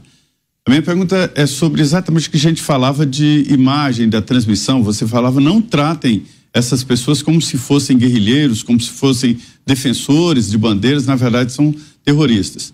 Eu sei que vocês recebem informações aí através de avaliações diárias na televisão, as televisões passam o tempo inteiro, e eu queria saber como é que você está vendo a transmissão, as repercussões no mundo inteiro, inclusive aqui no Brasil, sobre as imagens e sobre a guerra. Como é que você faz uma avaliação disso aí, da realidade que vocês estão vendo e as notícias que vêm de fora e até da imprensa local aí? Olha, é, sinceramente, Zé Maria, é, eu até estava comentando com algumas pessoas, familiares, inclusive agradecer a tantas mensagens que eu recebi do mundo inteiro, de brasileiros do mundo inteiro. É, às vezes eu não consigo nem. É, é, a gratidão que eu tenho por tanta gente mandar condolências, mensagens. É, isso, para mim, nos conforta muito. Mas é, o que eu percebo, sinceramente, é que a forma que é exposta a situação no dia a dia do que se está se passando em Israel é que a mídia mundial, num, num todo, ela é como se ela esperasse algum deslize, alguma situação que por algum motivo pudesse culpar Israel. Então eu vejo é aquela coisa de, opa, vamos esperar algum deslize. Então, é, ao invés de focar no que aconteceu realmente, no que realmente deu início a tudo isso, porque Israel não provocou isso, isso tem que ficar claro. Israel não provocou isso. Então, a impressão que dá é que a mídia mundial, é, isso é uma percepção minha, a impressão que dá é que tem muita gente torcendo contra. É, torcendo para que Israel faça alguma coisa onde, olha, tá vendo? Tá vendo? Nós falamos que Israel fez isso, fez aquilo, e na verdade Israel só está tentando preservar as vidas e esses caras estão fazendo, eles estão apostando todas as fichas que eles têm para poder mostrar para o mundo que em algum momento eles podem ter uma compaixãozinha, liberar um refém, fazer um curativo e tal, e para fazer com que o, o mundo esqueça o que eles fizeram, os bebês degolados, as moças estupradas, as pessoas queimadas vivas. Isso ninguém fala. Tem momento que parece que esquece disso e só foca no, na, na, na, retaliação, vamos dizer assim. Então, eu tenho essa percepção, infelizmente, de que eu não sei realmente é, o que, que a mídia mundial é, quer disso. É, eu acho que muitas querem botar mais lenha na fogueira, mais terror, pessoas me falam, poxa, eu acabei de escutar que aconteceu isso aqui. Eu falo, gente, não é assim. Vamos com calma, tem todo um processo. A gente ainda não recebeu essa informação. Inclusive, eu estava dando uma, uma entrevista numa outra emissora há um tempo, há, há uns três ou quatro dias atrás, onde recebemos a informação que tinham soltado dois, é, dois é, é sequestrados. Na hora que eu vi aquilo, eu falei: bom, eu não posso falar nada porque até agora eu não tive nenhuma confirmação oficial. Realmente, depois de algum tempo, foi confirmado que aquilo não era oficial. Então, são muitas informações, são muitas mentiras. Eu nem gosto de falar fake news, que essa palavra fake news também já está na boca de todo mundo. Fake news não é mentira mesmo. Tem muitas mentiras rodando no ar. Então, querem saber a verdade? Faz que nem a, a sua produção, o pessoal. César, como está aí? É muito feliz que o pessoal tenha mandado mensagem perguntando como a gente está. Olha, muito obrigado pelo, por, pela estrutura que vocês, um jornalismo sério, dá para a gente esse espaço para poder expor o sentimento, ou realmente o coração do que nós estamos passando aqui. Eu, eu agradeço demais. Ô César. Vai você, Dantas, rapidamente, por favor. Ô César, o que, que você estava fazendo em Sim. outra emissora? Você tinha que estar tá conectado, era só na Jovem Pan, pô. Então tá bom, conta Aí fica passando raiva na outra emissora. Agora, César. Não, a, gente Obrigado, a gente agradece muito por você sempre atender aos nossos convites e aos nossos contatos. Agora, a gente tem conversado com muitos brasileiros que moram nas principais cidades de Israel e eles têm trazido esses relatos impressionantes do dia a dia dessa guerra. Você é pai. Você, inclusive, um dia trouxe o seu filho para conversar com a gente. O seu filho chegou a perder um conhecido que estava naquela festa de música eletrônica. Você, como pai, o que mais machucou você nesses 11 dias de guerra? O que foi que contaram para você que realmente você se sentiu completamente desestruturado emocionalmente? Cara, essa você me pegou agora. Em todo lugar que eu ando em Israel, eu ando, eu procuro sair para trabalhar. Eu vejo mulheres grávidas pagando um café, as filhas é, eu, eu não consigo ver um jovem, uma criança, e já não imaginar o que aqueles passaram. Meu filho com 17 anos, magrinho, eu vejo um monte de. As imagens que a gente recebe, um monte de gente sem nenhum tipo de defesa, quebrado por uma bomba, por, um, por um, um, uma granada, sem. Aí o sentimento é, é, é de não é que é raiva, é de querer fazer algo com as próprias mãos, porque é um sentimento da autodefesa. Eu acho que todos nós temos esses dois lados. Então, é, uma coisa é você se manter sempre calmo, sempre sereno, sempre dentro de, de um padrão normal de sociedade. Mas, amigo, quando alguém mexer com a sua família, mexer com seu filho, ou fazer alguma coisa com a sua filha, você se transforma numa máquina. Você não sabe o que está fazendo. Então, eu vejo essas crianças. Eu, eu choro a todo momento quando eu estou tra tentando trabalhar porque eu vejo uma criança pequena, eu vejo um pai, vejo pessoas. A, maioria dos civis agora estão andando armados. A gente tem, é, tem muitas autorizações aqui para as pessoas poderem andar armadas para poder se defender. Temos os policiais, temos as forças de defesa que está toda hora aqui, mas o sentimento é de inconformidade de como isso pode acontecer e como um ser humano, que se diz ser humano, corre o sangue igual a gente, está embaixo do mesmo sol, pode fazer isso. Juntar uma família num quarto, botar um do lado do outro e sair atirando com calibre 12 na cabeça de um por um. Então, isso é muito forte, cara. Isso é muito forte. Só nós que entendemos. Meu filho, ele está traumatizado porque depois começou a aparecer outras imagens e outros amigos que vieram depois se encontrar com ele para falar o que aconteceu. Pessoas de, se fingiram de mortas na hora dos tiros, na hora da, da granada, a pessoa, tinha gente com pedaços em cima, a pessoa teve que se fingir de morto. Isso não foi só um, não, foram vários. Só que teve muitos que não quer falar, não quer expor, porque não aguenta, está traumatizado. Então, é, esse é o meu sentimento, viu? É um sentimento de, de.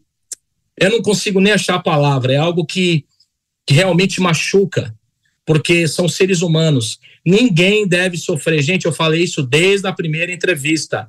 Aqui, Israel ela, ela quer o amor para todos. Israel é, vai ser a primeira, o primeiro país a começar a tentar levar a paz para o mundo. Israel vai salvar o mundo do terrorismo. Escutem o que eu estou falando para vocês. Daqui uns anos no futuro vocês vão lembrar do que eu estou falando, porque isso está começando aqui. O ódio ele está espalhado em todo o planeta. Só que o mal não vai prevalecer. Eu tenho certeza disso. O mal não vai prevalecer. Pois é, César, obrigado por compartilhar com a gente esse depoimento. Nós não estamos aí, estamos muito distantes, não estamos na sua pele, só que a gente acaba se emocionando também escutando esse seu depoimento. É, Roberto Mota, sua pergunta, Mota. É, César, antes de perguntar, eu queria te dizer que não é só você que está tendo dificuldade de dormir, não. Tem muita gente aqui no Brasil também que não consegue dormir direito pensando nas coisas que aconteceram, que estão acontecendo então, fique sabendo que vocês não estão sozinhos. Eu queria te fazer uma pergunta. O presidente da autoridade palestina, Mohamed Abbas, condenou o Hamas. Eu queria saber a sua opinião sobre isso. O Queria que você comentasse. Olha, é, se, ele, se ele realmente condenou, está mostrando uma certa. Está mudando um pouco né, a, visão dele sobre a situação no geral. É, então eu tenho que ver isso como positivo. Eu não, é, se ele realmente condenou isso em público, inclusive, é até bom você tocar nesse tipo de assunto, é, porque eu, eu até agora não escutei, vocês por favor me falem se escutaram, alguma autoridade muçulmana condenar o que aconteceu. Se vocês puderem, por favor, se alguém de vocês tiverem alguma informação de alguma autoridade máxima muçulmana falando sobre o que aconteceu e condenando esses atos, eu gostaria de, de escutar isso para ver se realmente, porque hoje em dia é, vai ter que ser feita uma separação do joio e do trigo, porque tem muita gente boa no, no islamismo, muita gente boa. Porém, o negócio está generalizado.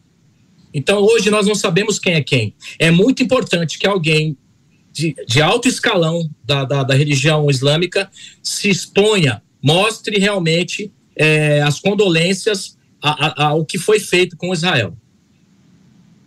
Tá certo. A gente segue com as perguntas para o nosso convidado César Novaes, brasileiro que mora em Ashdod. Inclusive, a próxima pergunta é do Cristiano Beraldo, que ele vai trazer uma informação para você, viu, César? Você, Beraldo.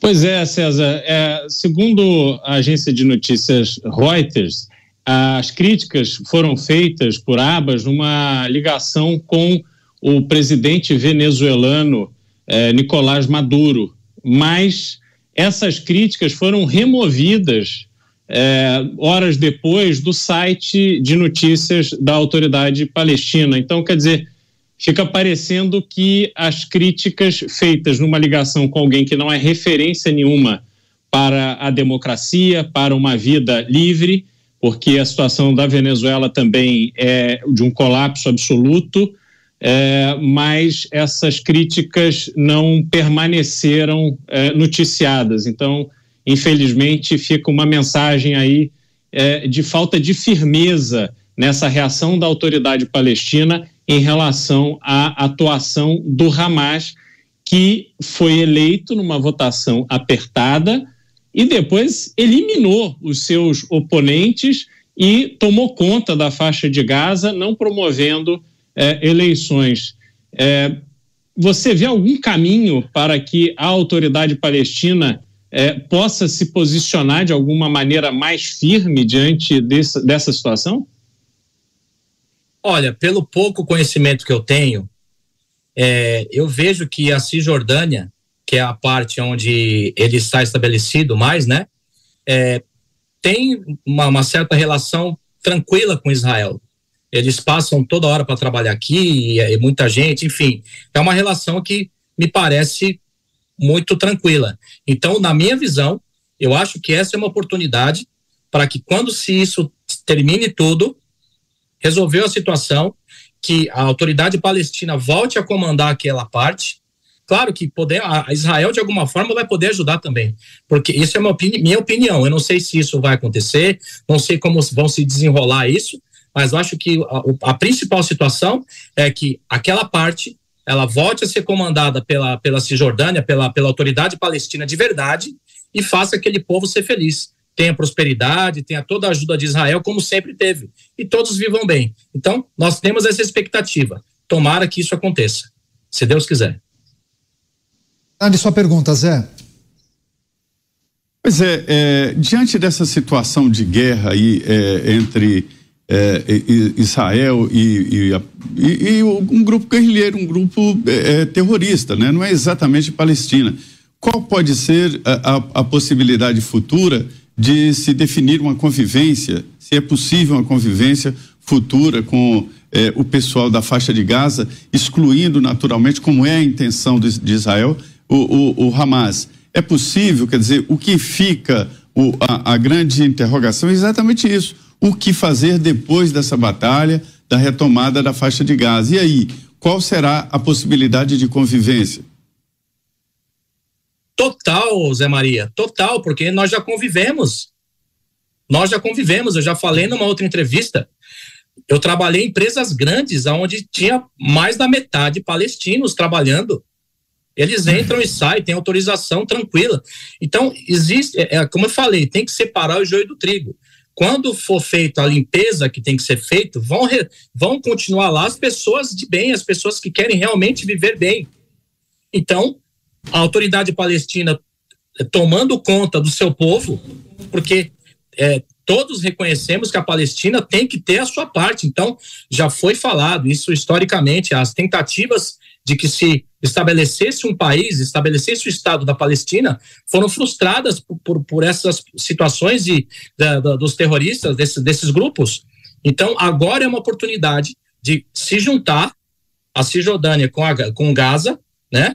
E ser uma, um governo só, e com certeza no futuro próximo, é, todos viverem bem. Então, a intenção é essa, a, a, a situação de Israel é positiva nesse, nesse tipo de, de, de, de situação onde eles entendem que todos têm que viver bem. Não vai ter nenhum tipo de problema com eles, não vai ter perseguição, muito pelo contrário. Nada disso vai acontecer. Eu tenho certeza, porque Israel não é assim. Olha, eu vivo aqui há cinco anos, eu nunca vi nenhum movimento hostil na minha vida de Israel para com os palestinos. Eu nunca vi. Se eu visse algum momento, eu não estaria dando entrevista. Ia ser vergonhoso para mim. Então, eu falo com verdade o que eu passei. Então, tudo isso é um vivenciamento de, um, de uma pessoa que está aqui. Então, pode querer que é verdade. Tá certo. César Novaes, só para fechar rapidamente, o Cláudio Dantas pediu a palavra para fazer mais uma questão. Rapidinho, Dantas. César, uma curiosidade, você já teve na Cisjordânia para fazer turismo, algo do, do gênero? Eu já tive em Jericó algumas vezes. Jericó, até tanto que o turismo também é um, é um projeto que, que está na minha vida também, que requer um tempo de, de curso, tem arqueologia, tem toda uma situação, tem, tem o, o inglês, o hebraico, então isso está em processo, eu estou na, na conclusão aí, no futuro próximo, para me tornar guia de turismo de Israel, é, e eu sempre fui em Jericó, várias vezes. Agora, de um tempo para cá, eu não consegui mais entrar, justamente por causa desses acontecimentos. Eu tenho amigos lá, brasileiros, que estão sofrendo brasileiros, pessoas de bem, que não sabem o que fazer, porque Israel parou, né? Todos os, a, a, os sítios, né, as partes históricas de Israel, tudo vazio, tudo vazio. O turismo parou por esses dias. Então, é, agora em Belém, que é uma das partes onde Jesus nasceu, lá eu nunca entrei, porque lá, lá é, houve-se que tinha muito mais conflitos lá da, da, pessoas querendo pegar israelenses, então a gente preferiu, eu preferi nunca entrar lá, até por questão de segurança. Mas Jericó já foi algumas vezes e nunca tive nenhum problema. Nada. Nunca ninguém fez nada comigo. Então, é, eu não tenho nenhuma experiência ruim com eles. Então, eu não posso falar que, que é uma realidade para mim. César Novaes, brasileiro que mora em Ashdod, conversando com a gente ao vivo, com exclusividade. César, muito obrigado mais uma vez pela entrevista. Cuide-se, desejamos sorte a você e sua família e certamente voltaremos a conversar em breve. Até uma próxima, amigo. Eu agradeço. Paz. Muito obrigado para todos. Seguimos com outras notícias e informações. Vamos acionar mais um brasileiro para conversar com a gente aqui na Jovem Pan, o Toby Cotrim. Ele vive e trabalha em Tel Aviv, inclusive nosso colega, trabalha em uma emissora de TV. Toby, seja muito bem-vindo. Obrigado pela gentileza em nos atender ao vivo, agora 1h22 da madrugada aí em Israel. Muito obrigado, Daniel. Boa noite a todo o painel da, do Pingo nos Is. Eu sou uma, um, é, um fã de vocês, assíduo. E boa noite também ao público que assiste a Jovem Pan, que para mim é, eu acho que é o melhor canal de notícias hoje no Brasil. Poxa, muito obrigado pela gentileza, viu, Tobi? É um prazer recebê-lo. Queria que você nos trouxesse seus, seus relatos, suas informações sobre o, o cenário da guerra, a situação de momento aí em Tel Aviv e nos arredores aqueles ataques, as, as explosões continuam eh, frequentes, os cuidados permanecem os mesmos ou não? As pessoas já estão eh, saindo às ruas, fazendo compras, algumas atividades tentando voltar ao normal? Existe um, um, um relaxamento mínimo né, dessas tensões em alguns lugares. As pessoas começam, como o César havia relatado, né, as pessoas começam a sair um pouco para trabalhar, mas muito restrito, a minha esposa, por exemplo, que é professora, né, ela está dando aulas por Zoom. nem todos os colégios estão é, já com, com aulas presenciais. Né? É, existe muita tensão, né? É, não são todas as pessoas que saem para trabalhar, a maioria são trabalhos essenciais, né? como o meu trabalho, por exemplo, que é de informação, né? eu sou mais da parte técnica, né? não sou um jornalista. Mas, é, e, e, realmente, é, o que aconteceu foi uma tragédia, e uma tragédia traumática, né? Eu posso, são vários traumas que acontecem, né? Inclusive o trauma militar e o trauma civil, né? O militar porque é, fomos pegos de surpresa, né? E realmente houve uma falha muito grande nisso, de uma certa forma, uma certa crença, uma certa credibilidade de, de que isso não aconteceria numa época de Shabat é, e, e, de festividades religiosas, né? E, e também né, na, na, achando que talvez tivéssemos no, no, início de um começo, de um processo de paz com, com os palestinos e com os representantes né, dos palestinos, que seria, que seria o Hamas, né, o que não é verdade. Mas e, e o trauma e o trauma civil, né, vamos dizer assim, são coisas horrorosas, né? É, eu tive acesso a, a, imagens, as pessoas no meu trabalho, jornalistas, é, editores de conteúdo, é, choram é, todo o tempo com lágrimas, né, embargadas nos olhos, é, imagens de crianças degoladas, é, queimadas vivas, né? Eu, eu, fico imaginando um filho, né? chamando pelo pai enquanto está sendo queimada viva, me ajuda, pai, me ajuda, mãe, né? Então, uma, uma coisa, essas imagens a gente viu, sabe? A gente não publica elas porque é, é muito chocante para os pais, né, para as famílias. Mas é, a gente vive realmente um momento de tensão, é, choramos todos. É, não há um homem, é, uma mulher que não chore, mas nós lambemos as feridas e, infelizmente, nós temos que é, partir para esse ataque. Né? na verdade, uh, eu acho que a grande intenção não é dizimar, né? e sim é, é, inutilizar a, a capacidade bélica do Hamas. Perfeito. Toby Cotrim falando ao vivo com a gente. Eu imagino a dificuldade não somente em lidar com a guerra no dia a dia, mas você, como profissional da informação, tem que receber e selecionar muitas vezes esses materiais. Só uma dúvida: você disse que não trabalha como jornalista, mas trabalha na área técnica, é isso? É, sim, na, na, parte de TI, né, de, a, acho que é em português da IT, né? Isso. É, Tecnologia da informação. Então, exatamente, é. E, Bob, isso, eu... sou um YouTube, e também sou um youtuber, né? Tem um canal no YouTube, Zangão Blues, né? Que é. eu falo um pouco sobre a coisa. Excelente. A gente vai fazer um giro, os nossos comentaristas farão perguntas a você, Toby. Roberto Mota, você, Mota. Toby, boa noite. Eu queria saber é, que notícias vocês têm aí sobre as pessoas que estão sequestradas na faixa de Gaza nas mãos dos terroristas. Sim, é, por enquanto nós não temos nenhuma informação a não ser a última, a, a última, como é que se fala, é, é, postagem da, do, do, próprio Hamas, né, de uma menina que foi sequestrada, né? É, inclusive ela aparece nas fotografias com o braço, aquela vírgula totalmente quebrada. E, ela fala, a gente pode perceber, não sei se vocês viram esse vídeo dessa menina, dessa moça, né, que estava na festa, né, é, dessa festa que os jovens foram covardemente é, alvejados pelas costas, né, de soldados é, da paz, da liberdade, né, freedom fighters, que atiraram em pessoas que comemoravam a paz, o amor, numa festa, desarmados, indefesos, né, e muita gente foi raptada né, nessa, nessa festa. E essa moça é uma delas, né? E ela veio, ela veio ao, ao público é, pelo, pela, é, meio que é, dirigida pelo Hamas, né? E a gente pode notar um certo estresse, embora ela esteja falando muito calmamente. Você se lembra o nome dela, não? É, falando muito calmamente e tal, mas é, essa é a única notícia que nós temos no momento. Cláudio Dantas, sua pergunta, Dantas.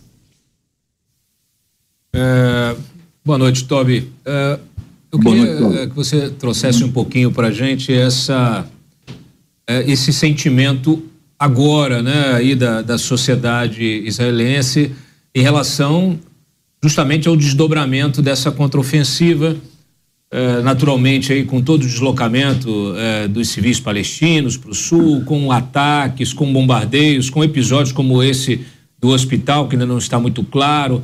Eh, essas, vamos dizer assim, essas consequências prejudiciais aí da guerra, né, em relação a civis palestinos, você acha que isso de alguma maneira pode minar o apoio popular ao governo israelense nesta contraofensiva? Não, é, não, não vai, não, é, não, não, nesse momento. E primeiro eu quero deixar uma coisa bem clara, né, Cláudio? É, não é uma guerra contra os palestinos, não é uma ofensiva contra os palestinos, e sim contra um grupo, um grupo terrorista, assassino, né?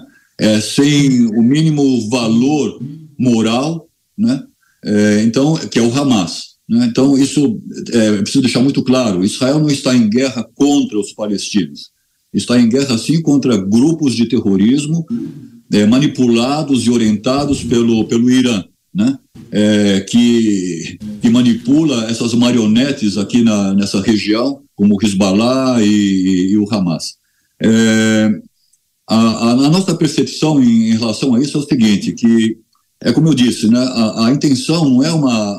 É, é, a intenção, na verdade, é o desma, desma, des, é, é é é, é, é, a inutilização da capacidade bélica militar do Hamas. Não é dizimá-los, né? e sim é, tirar, tirar a capacidade bélica deles. Né?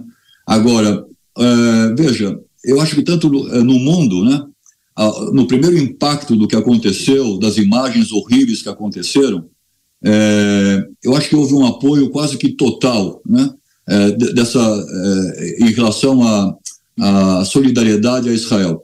Mas, como sempre, né, no momento que nós começamos com uma ação que, é, militar é, em, na faixa de Gaza, então já começa esse apoio a ser retirado de uma certa forma. Né? apesar que nós temos agora a presença do Biden, que está chegando é, amanhã né, aqui em Israel, para nós já é hoje aqui, né? É, mas eu acho que do ponto de vista do povo de Israel, a, o apoio é total. É, inclusive, se, como você deve ter acompanhado, haviam vários problemas aqui entre esquerda e direita, é, com, com o Benjamin Netanyahu, né, toda, toda essa situação. É, no momento que aconteceu isso, a união aqui foi total. Direita e esquerda esqueceram seus problemas ideológicos, políticos, sociais, etc. E, e estamos todos juntos, né? É isso, estamos conversando com Toby Cotrim, brasileiro que mora em Tel Aviv, inclusive nosso colega trabalha em uma emissora de televisão em Israel. A gente segue com as perguntas dos nossos analistas. Cristiano Beraldo, Beraldo, sua vez. Toby, é, você mencionou que a sua esposa é professora, né, e que essas atividades escolares voltaram ainda por Zoom. É, e aí a minha pergunta é o seguinte: o que que a sua esposa e os professores em Israel ensinam às crianças em relação à Palestina e em relação a grupos como Hamas e Hezbollah? Eu vou, eu vou te agradecer muito, é, Cristiano Beraldo, por essa pergunta. É realmente uma pergunta que, que vem é, é muito importante. Né? É, e, há uma diferença, o que se ensina aqui em Israel e o que se ensina é, lá na faixa de Gaza. Né? A, a Namá, a minha esposa, está aqui do lado, né? Eu, eu, espero que ela me corrija se eu disser algo errado, que ela me dê um puxão de orelha. Mas é, veja só, ela, a, a, minha esposa, nesse caso, ela, ela, ela, ensina, ela leciona num colégio é, é, Scottish, é, como é que fala isso? Escocês, né? E lá estudam é, alunos muçulmanos, cristãos e judeus. Então, é, é, é bastante diversificado ali. Né? É, veja só, os próprios alunos muçulmanos, é, que são é, alunos dela, é, condenaram as atividades terroristas do Hamas, inclusive com palavras bastante fortes, né? que eu não quero aqui repetir. Mas, do ponto de vista de ensino, como você me perguntou, se ensina sobre, sobre Palestina, sobre a faixa de Gaza, sobre a Cisjordânia, o direito de talvez de dois estados, né, é, é, com uma, uma única capital, uma divisão. É, tudo isso, né, Nama? É, acho que se fala bem sobre isso.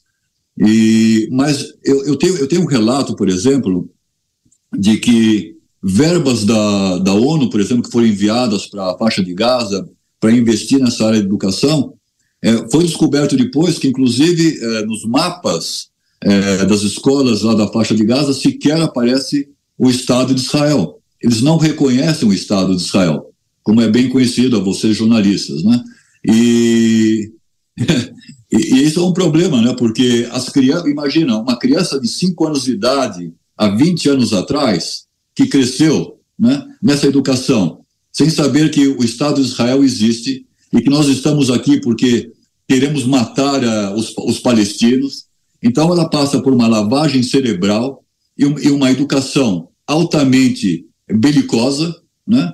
É, e, e, crescem com esse sentido de que eles devem destruir esse inimigo que é, é, é, é tão é, beligerante né? É, em relação a, aos palestinos. Então, a, a chance de, de, de, se conseguir fazer uma paz, um shalom né, com eles é muito distante, né? porque nós lutamos aqui contra todo um, um, um conceito né, e um, e um, e muito complexo de educação, né, que é feito nessa área né, beligerante. Né? Cotrim, falando ao vivo com a gente aqui na Jovem Pan News. A próxima pergunta é do José Maria Trindade. Pois é, Tobi, é, a gente falava agora há pouco aqui sobre esta vítima fatal mesmo em todas as guerras, que é a verdade, e nós vemos agora, mais do que nunca, uma guerra de informação, uma guerra de narrativas muito grande. Você trabalha no, no, no, com comunicação, né, num grupo de comunicação, como você está avaliando aí o que está acontecendo aí, o que está sendo distribuído para o mundo e até internamente aí as informações? Como está o nível de, de aproximação da realidade das informações? Olha, é, Zé Maria, primeiro um grande prazer falar com você, com todos que da, do, do, programa do Pingo nos Is, né? Mas é, olha, essa pergunta é uma pergunta bastante interessante porque nós que trabalhamos com informação é, temos um certo cuidado né, com o impacto que essas imagens e que essas informações podem causar no público. Né? É, eu, vou, eu, vou, te contar uma história, Zé. É, há muito tempo atrás, é, eu tive uma conversa com o porta-voz é, do Exército aqui em Israel. E eu perguntei a ele por que, que nós não mostrávamos essas imagens, por exemplo, de é, homens suicidas, os famosos homens bombas, né, que entravam no ônibus, se explodiam e as cabeças rolavam, né? É, e são imagens que eu tenho muito fortes, gravadas na minha, sabe, é, é no, na minha mente, sabe? Ficaram, né? É. É, e, e, e, esse, esse general, né, de, de, do porta-voz né, do Exército, falou o seguinte: porque nós não somos como eles nós não podemos mostrar essas imagens, porque são imagens que afetam os. Imagina um pai ou uma mãe vendo seu filho degolado ou pedaços de, de corpo espalhados por todos os lados, né? Mas, mas hoje, sabe, então, assim como fizeram um buraco naquela cerca e entraram, né, a porteira abriu e todo mundo entrou, né, agora nesse 6 de outubro, é, eu acho que é, existe um buraco que nunca foi tapado na cerca sabe, que ainda permanece aberto. E o, o, esse pessoal terrorista sempre usaram né, para sua vantagem, que é mostrar, as, é, inclusive criar imagens né, é, de gente que é, é, é, morreu numa guerra lá na Síria, usar essas imagens aqui. E respondendo, acho que eu não respondi uma pergunta anterior do Cláudio Dantas, né, que em relação ao míssil, né, não sei se vocês me perguntaram também, que na verdade esse míssil foi realmente um míssil lançado pela, pela geada islâmica, né, e que parece que deu alguma zebra. Não acho que eles atiraram no hospital, espero que não também, porque aí já o nível de desumanidade já chega ao máximo, né. Mas eu acho que é um míssil que deve ter caído lá no hospital, mas e que é realmente foi confirmado aqui pelas forças armadas israelenses que foi realmente um, um, um, um bug deles, né, vamos dizer assim, um, um engano deles lá, alguma coisa aconteceu. Mas, uh, uh, mas voltando a isso, entendeu, é, Zé? Eu acho que realmente é, a, nossa, uh, a nossa percepção do que está acontecendo aqui ela é, ela é, muito maior do que aquilo que nós estamos mostrando, sabe? Em respeito, talvez, ao público, né? Porque, veja, é, houve inclusive é, necrofilia, né? é, imagina, né, necrofilia, eu estou usando a palavra necrofilia para não usar a palavra mais forte e mais descritiva, sabe? É, de, de, inclusive jovens né, é, que foram degolados, né, jovens estavam na festa. O, o César tinha falado de, de, de, jovens encurralados. Eu vi essa imagem, inclusive postada pelo próprio Hamas, né, que jovens que entraram num bunker, né, é, é, durante a sua fuga, porque estavam desesperados, né? estavam por todos os lados, atirando em carros, gente morrendo de tudo que é jeito. Entraram num bunker e entram três, quatro caras, depois de jogar uma granada, ainda tinha gente viva e os caras metralhando. É, eu não quero continuar nem descrevendo isso, porque é, é, é bebês queimados, né? bebês degolados. Agora, gente que so, sobreviventes do Holocausto, senhoras de, de 90 anos de idade sendo sequestradas, para quê? Para que serve? Né? Um, um, bebê que mataram os pais recentemente, então eles pegam o bebê e levam para lá para a faixa de Gaza. Para quê? Para criar eles como um, um asiático e, e, depois é, um dia, talvez. Um paradoxo é, infernal, dantesco, né? É, é, usá-los como homem-bomba contra Israel. Qual é o, qual é o, o sentido de, de, de, pegar um bebê né, que acabaram de assassinar os pais e levar ele e raptar ele para sequestrar esse bebê para Gaza, né? Crianças que foram queimadas vivas, né, chamando pelos pais. Então, o, o, que há nisso tudo? Então, foi uma coisa desastrosa, né, Zé Maria? Então, mas a gente não mostra isso, entende? Eu acho até que estou descrevendo demais essas imagens e fica muito gráfico isso, né?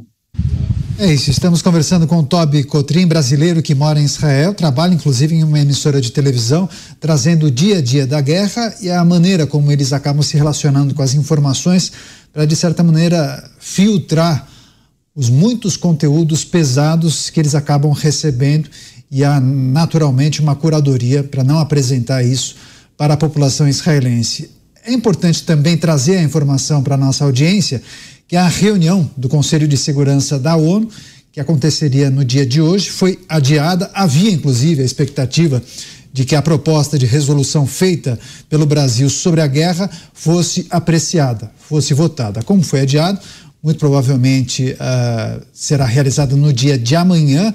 Então, a gente vai seguir atento a essa possibilidade, a confirmação dessa reunião e apreciação do texto de resolução com o Brasil na presidência.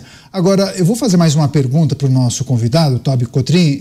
Toby, há uma expectativa por parte dos israelenses de que organismos internacionais, a ONU, outros países, amanhã, inclusive, eh, Joe Biden chegará a Israel, fará uma reunião com o primeiro-ministro Benjamin Netanyahu. É, organismos internacionais e outros países podem colaborar com a resolução desse conflito ou não? Israel resolverá isso uh, de forma autônoma. Uh, Benjamin Netanyahu usou palavras fortes. Vamos eliminar com o Hamas. Queria te ouvir. É, eu, eu acho que, veja, é, eu vou responder dessa forma. Israel sempre buscou a paz, apesar de tudo, é, tanto com a, a antiga é, OLP, né? e, e, e com o Hamas, que, que expulsaram a OLP é, da faixa de Gaza e foram lá para a Cisjordânia. Né? Sempre buscou a paz, apesar, apesar dos atentados criminosos, é, nos ônibus que explodiram, em, é, em, todos os mísseis que, que chovem aqui, Israel sempre choveram, estou aqui desde 83, né? então, inclusive o, o kibbutz, onde, onde eu fiquei durante muito tempo e da onde minha esposa é, Zikim, no sul, a 5 quilômetros aéreos de Gaza, né? é, foi, foram atacados também. É, mas Israel sempre tentou a paz com, esses, é, com, esse, é, com esse grupo terrorista e, e, com os palestinos e com todo mundo. E, e no final nós tomamos uma, um, um, um, belo um tabefe na cara com essa última. Mas Israel busca pela paz. Né? E quando o Benjamin Netanyahu é, fala em, em acabar com o Hamas, né, que é, foi justamente o que eu falei, eu acho que a intenção, porque é impossível você acabar com um grupo né? E não é, não é um, apenas um grupo, é uma ideia também, é uma filosofia, é uma ideologia, né? Mas eu acho que é, aqui está se usando muito mais o termo, tá no, no jornalismo israelense, né? não só no meu canal, que é um dos canais principais de jornalismo aqui em Israel, é o canal N12, né? É, ponto .co.il, é, é, né?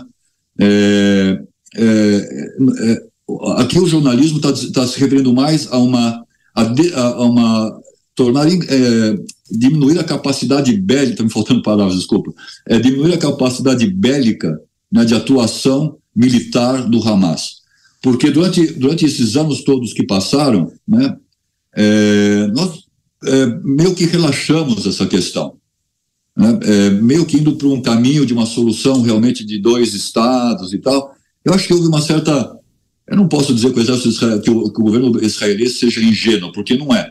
Mas é, houve um certo relaxamento, seria a melhor palavra para isso, sabe, de, de, dessa situação. Isso foi se é, build up, como é que fala? É, foi, foi, foi sendo armado, né? foi, foi sendo construído pelo, pelo Hamas de uma forma muito grande, com apoio do Irã. Com, veja, eles estão atacando a quantidade de mísseis que eles atacaram aqui é enorme. Né? Mas eu, eu veja, eu não acredito que é, que nós não queremos, que nós não queremos, é, não, que, que, que, que, o governo israelense não queira é, buscar pela paz, apesar de tudo. Mas não será com a Hamas, não será com o Hamas. Tá certo. A gente quer agradecer muito a gentileza do Toby Cotrim brasileiro que mora em Israel, trabalha em uma emissora de televisão, trazendo as informações de momento e um pouco da maneira como a mídia tem trabalhado as questões envolvendo o conflito. Toby, muito obrigado, fique em segurança, a gente voltará a conversar sem dúvida alguma. A gente segue com as últimas informações. O representante palestino, inclusive, falou há pouco na ONU. Ele condenou os ataques israelenses e tem tratado a ofensiva como crime de guerra. Além disso, ele pediu a responsabilização do Estado de Israel e pediu que os responsáveis sejam levados à justiça. Por fim, o diplomata pediu um cessar-fogo imediato, dizendo ser a única forma de salvar a vida dos palestinos. Em uma informação que eu trouxe, inclusive há pouco, o Conselho de Segurança da ONU adiou a reunião marcada para esta terça-feira que justamente votaria a proposta de resolução do Brasil sobre a guerra entre Israel e o Hamas. o impasse seria justamente na questão de classificação do Hamas como um grupo terrorista e nas condições para se criar um corredor humanitário na faixa de Gaza. Vamos gerar com os nossos comentaristas? Cláudio Dantas, Dantas, essa é a questão central, a classificação ou não do Hamas como um grupo terrorista. Acredita que até amanhã isso será pacificado ou existe a possibilidade de não haver consenso? Bom, enquanto membros eh, permanentes do Conselho de Segurança têm poder de veto, eh, não é possível né, o consenso. Rússia e China dificilmente vão classificar eh, o Hamas como um grupo terrorista, até porque ambos os países têm se colocado de forma muito, vamos dizer assim, nem cautelosa, tem é, é, tem se omitido né, em condenar efetivamente esses ataques é, de forma contundente. Né? Então, há interesse nisso. É, no caso do governo, por exemplo, do Putin, né, é, o Putin tem ali é, a comunidade islâmica na Rússia é um dos seus das suas bases fortes, inclusive de apoio, com mais de, de 30 milhões de muçulmanos vivendo na Rússia é, o Putin sempre dedicou uma política especial aos muçulmanos e conta com eles, então ele tem todo um tem toda aí uma dificuldade é, é, em contrariar esse senso comum, né? Aí sem fazer justamente essa diferenciação do que que é causa palestina e do que que é, é terrorismo. Até porque também interessa para o Putin aí enfraquecer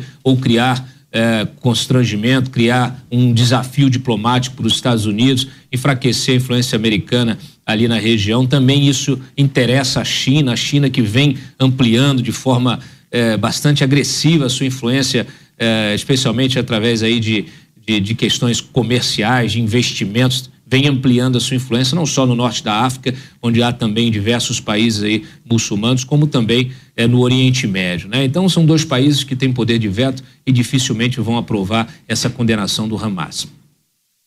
Seguimos com as análises dos nossos comentaristas. Agora é o Cristiano Beraldo. Beraldo, Hezbollah promete dia de fúria contra Israel. O que é possível esperar desse anúncio do Hezbollah justamente no dia da chegada de Joe Biden a Israel? Corremos o risco de observar uma guerra em duas frentes, Beraldo? É, parece que sim, que a ameaça do Hezbollah não é só em relação a Israel, tem uma ameaça também de ação contra os Estados Unidos, o que sugere que, de alguma forma, possa ter algo acontecendo internamente eh, nos Estados Unidos. Mas olha só que, que, que, situação que a gente vive hoje, Caniato. De um lado, a gente tem a notícia da ONU, que está ainda discutindo se o Hezbollah é ou não é um grupo terrorista. Veja, há alguns elementos muito óbvios para que qualquer ser humano possa identificar o que é ou o que não é um grupo terrorista. O tipo de ação do Hamas, sobretudo neste último dia 7 de outubro, não deixa qualquer dúvida sobre a característica terrorista desse grupo. Mas aí você vai na ONU e você vê o tempo que se perde em razão da aceitação do óbvio. Enquanto isso, porque parece que quando houver a votação é, dessa proposta de cessar fogo e tal na ONU, o que, que eles vão fazer? Eles vão mandar um e-mail para o Hamas, falar, Hamas, aprovamos aqui, está tudo resolvido. Agora vocês parem de jogar mísseis em Israel. É, vão mandar um fax, um telegrama, é um pombo correio que vai chegar lá na faixa de Gaza para que eles parem a guerra. Enquanto isso, você tem a vida de verdade, que acontece lá na zona de guerra.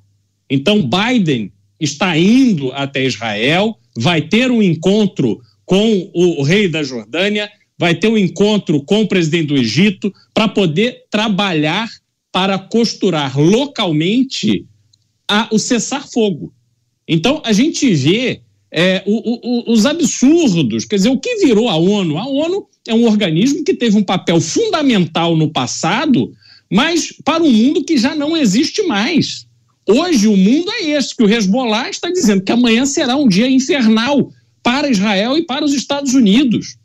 Então, a gente é, é, precisa observar esses acontecimentos para também rediscutir se a ONU cabe neste mundo real que temos hoje, aonde a união de Rússia e China formam um bloco econômico extremamente forte, com um poder bélico muito grande e uma força econômica independente. E, de outro lado, temos Estados Unidos com um volume de endividamento enorme, com o seu dólar sob ameaça, aliado a uma Europa que também passa por problemas sérios, e o mundo de hoje é esse, essa é a vida real. E o que, que a ONU está fazendo? Discutindo a semântica, discutindo o óbvio. Então, realmente, a gente está passando por um período muito complicado no mundo e isto terá necessariamente que desembocar numa reorganização geopolítica. Mais um comentário para tentar entender esse momento do conflito. Roberto Mota. Mota, a ida de Joe Biden a Israel e essas ameaças do Hezbollah em meio ao ataque no hospital. O que a gente pode esperar? É, o que a gente pode esperar é ainda muita confusão, porque nós estamos assistindo países, pessoas e instituições tratando dessa guerra, Daniel, usando um discurso moralmente incompleto. A gente está vendo pessoas, instituições e países exigindo um cessar-fogo de Israel, exigindo a formação de um corredor humanitário, mas estão esquecendo de exigir do Hamas a medida mais urgente e humanitária de todas, a libertação imediata e incondicional dos 200 reféns que estão sendo mantidos pelos terroristas. Essas pessoas estão sendo vítimas de um dos piores crimes que existem: sequestro. É um crime que tem natureza vil, é um crime que significa terror permanente para essas vítimas que provavelmente estão sendo abusadas, e torturadas. Ou será que esses terroristas que mataram, queimaram, degolaram crianças resolveram mudar de comportamento da noite para o dia? Mas os ativistas, os políticos e alguns países só cobram uma ação de Israel, esquecendo dos sequestrados. Não colocar a libertação dos sequestrados como condição essencial é fazer o jogo do mal é fazer o jogo do terror. O caminho para o fim da guerra passa pela vida desses reféns. José Maria Trindade, Zé, as ameaças do Hezbollah prometendo um dia de ira contra Israel. O que podemos esperar desta quarta-feira, hein, Zé? Olha, nós eh, analisamos aqui eh, sobre o futuro, sobre o amanhã desse processo, que é um processo criminoso, a gente dizia da possibilidade forte de uma escalada. E a gente vê aí, já, já aguardava é, essa participação mais forte que já havia a participação do Hezbollah. Além disso, outras, é, outros, é, outros países ali podem entrar exatamente nessa guerra. O deslocamento do presidente Joe Biden para a região é um ato político muito importante. E ele detém informações especiais de inteligência e sabe muito bem o que está acontecendo. Eu, uma vez aqui, Beraldo, eu acompanhei uma votação na Câmara que levou horas discutindo e votando um projeto para regulamentar salame e, e, e mortadela, né? Eu fiquei impressionado, mas gastar tanto tempo para discutir isso, o que, que é isso, o que, que é aquilo, e aí um deputado me disse, não, isso é muito importante, esta regulamentação vai permitir a fabricação, exportação e tal e tal. Então eu aprendi que a, a semântica e a definição de nomes é importante na alimentação, porque tem certos critérios de fabricação e de ingredientes. Agora, a ONU discutir se o Hamas é ou não é um grupo terrorista é um pouco demais. Você tem toda a razão, Beraldo. Essas organizações internacionais, não é só a ONU, caíram em desuso, desuso tá? Tipo calça boca de sino, que chute quer dizer existe, tem alguns que usam, tem, mas não, não faz parte da realidade mais da moda. Então é a mesma coisa.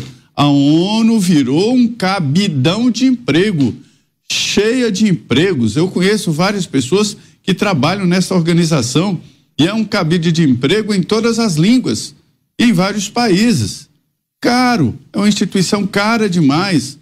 O Brasil está com pagamentos atrasados na ONU lá, mas deve pagar, tem que pagar. Os países pagam para a existência dessa organização. Ela foi criada para evitar guerras. E veja bem, hoje ela incentiva guerras. Ela autoriza invasões, ou seja, incentiva guerras. Não cumpriu o seu objetivo. E aí tem debates fortes sobre aí, o que fazer. Criar um, um organismo internacional forte, um governo internacional, aí é que acaba mesmo de vez.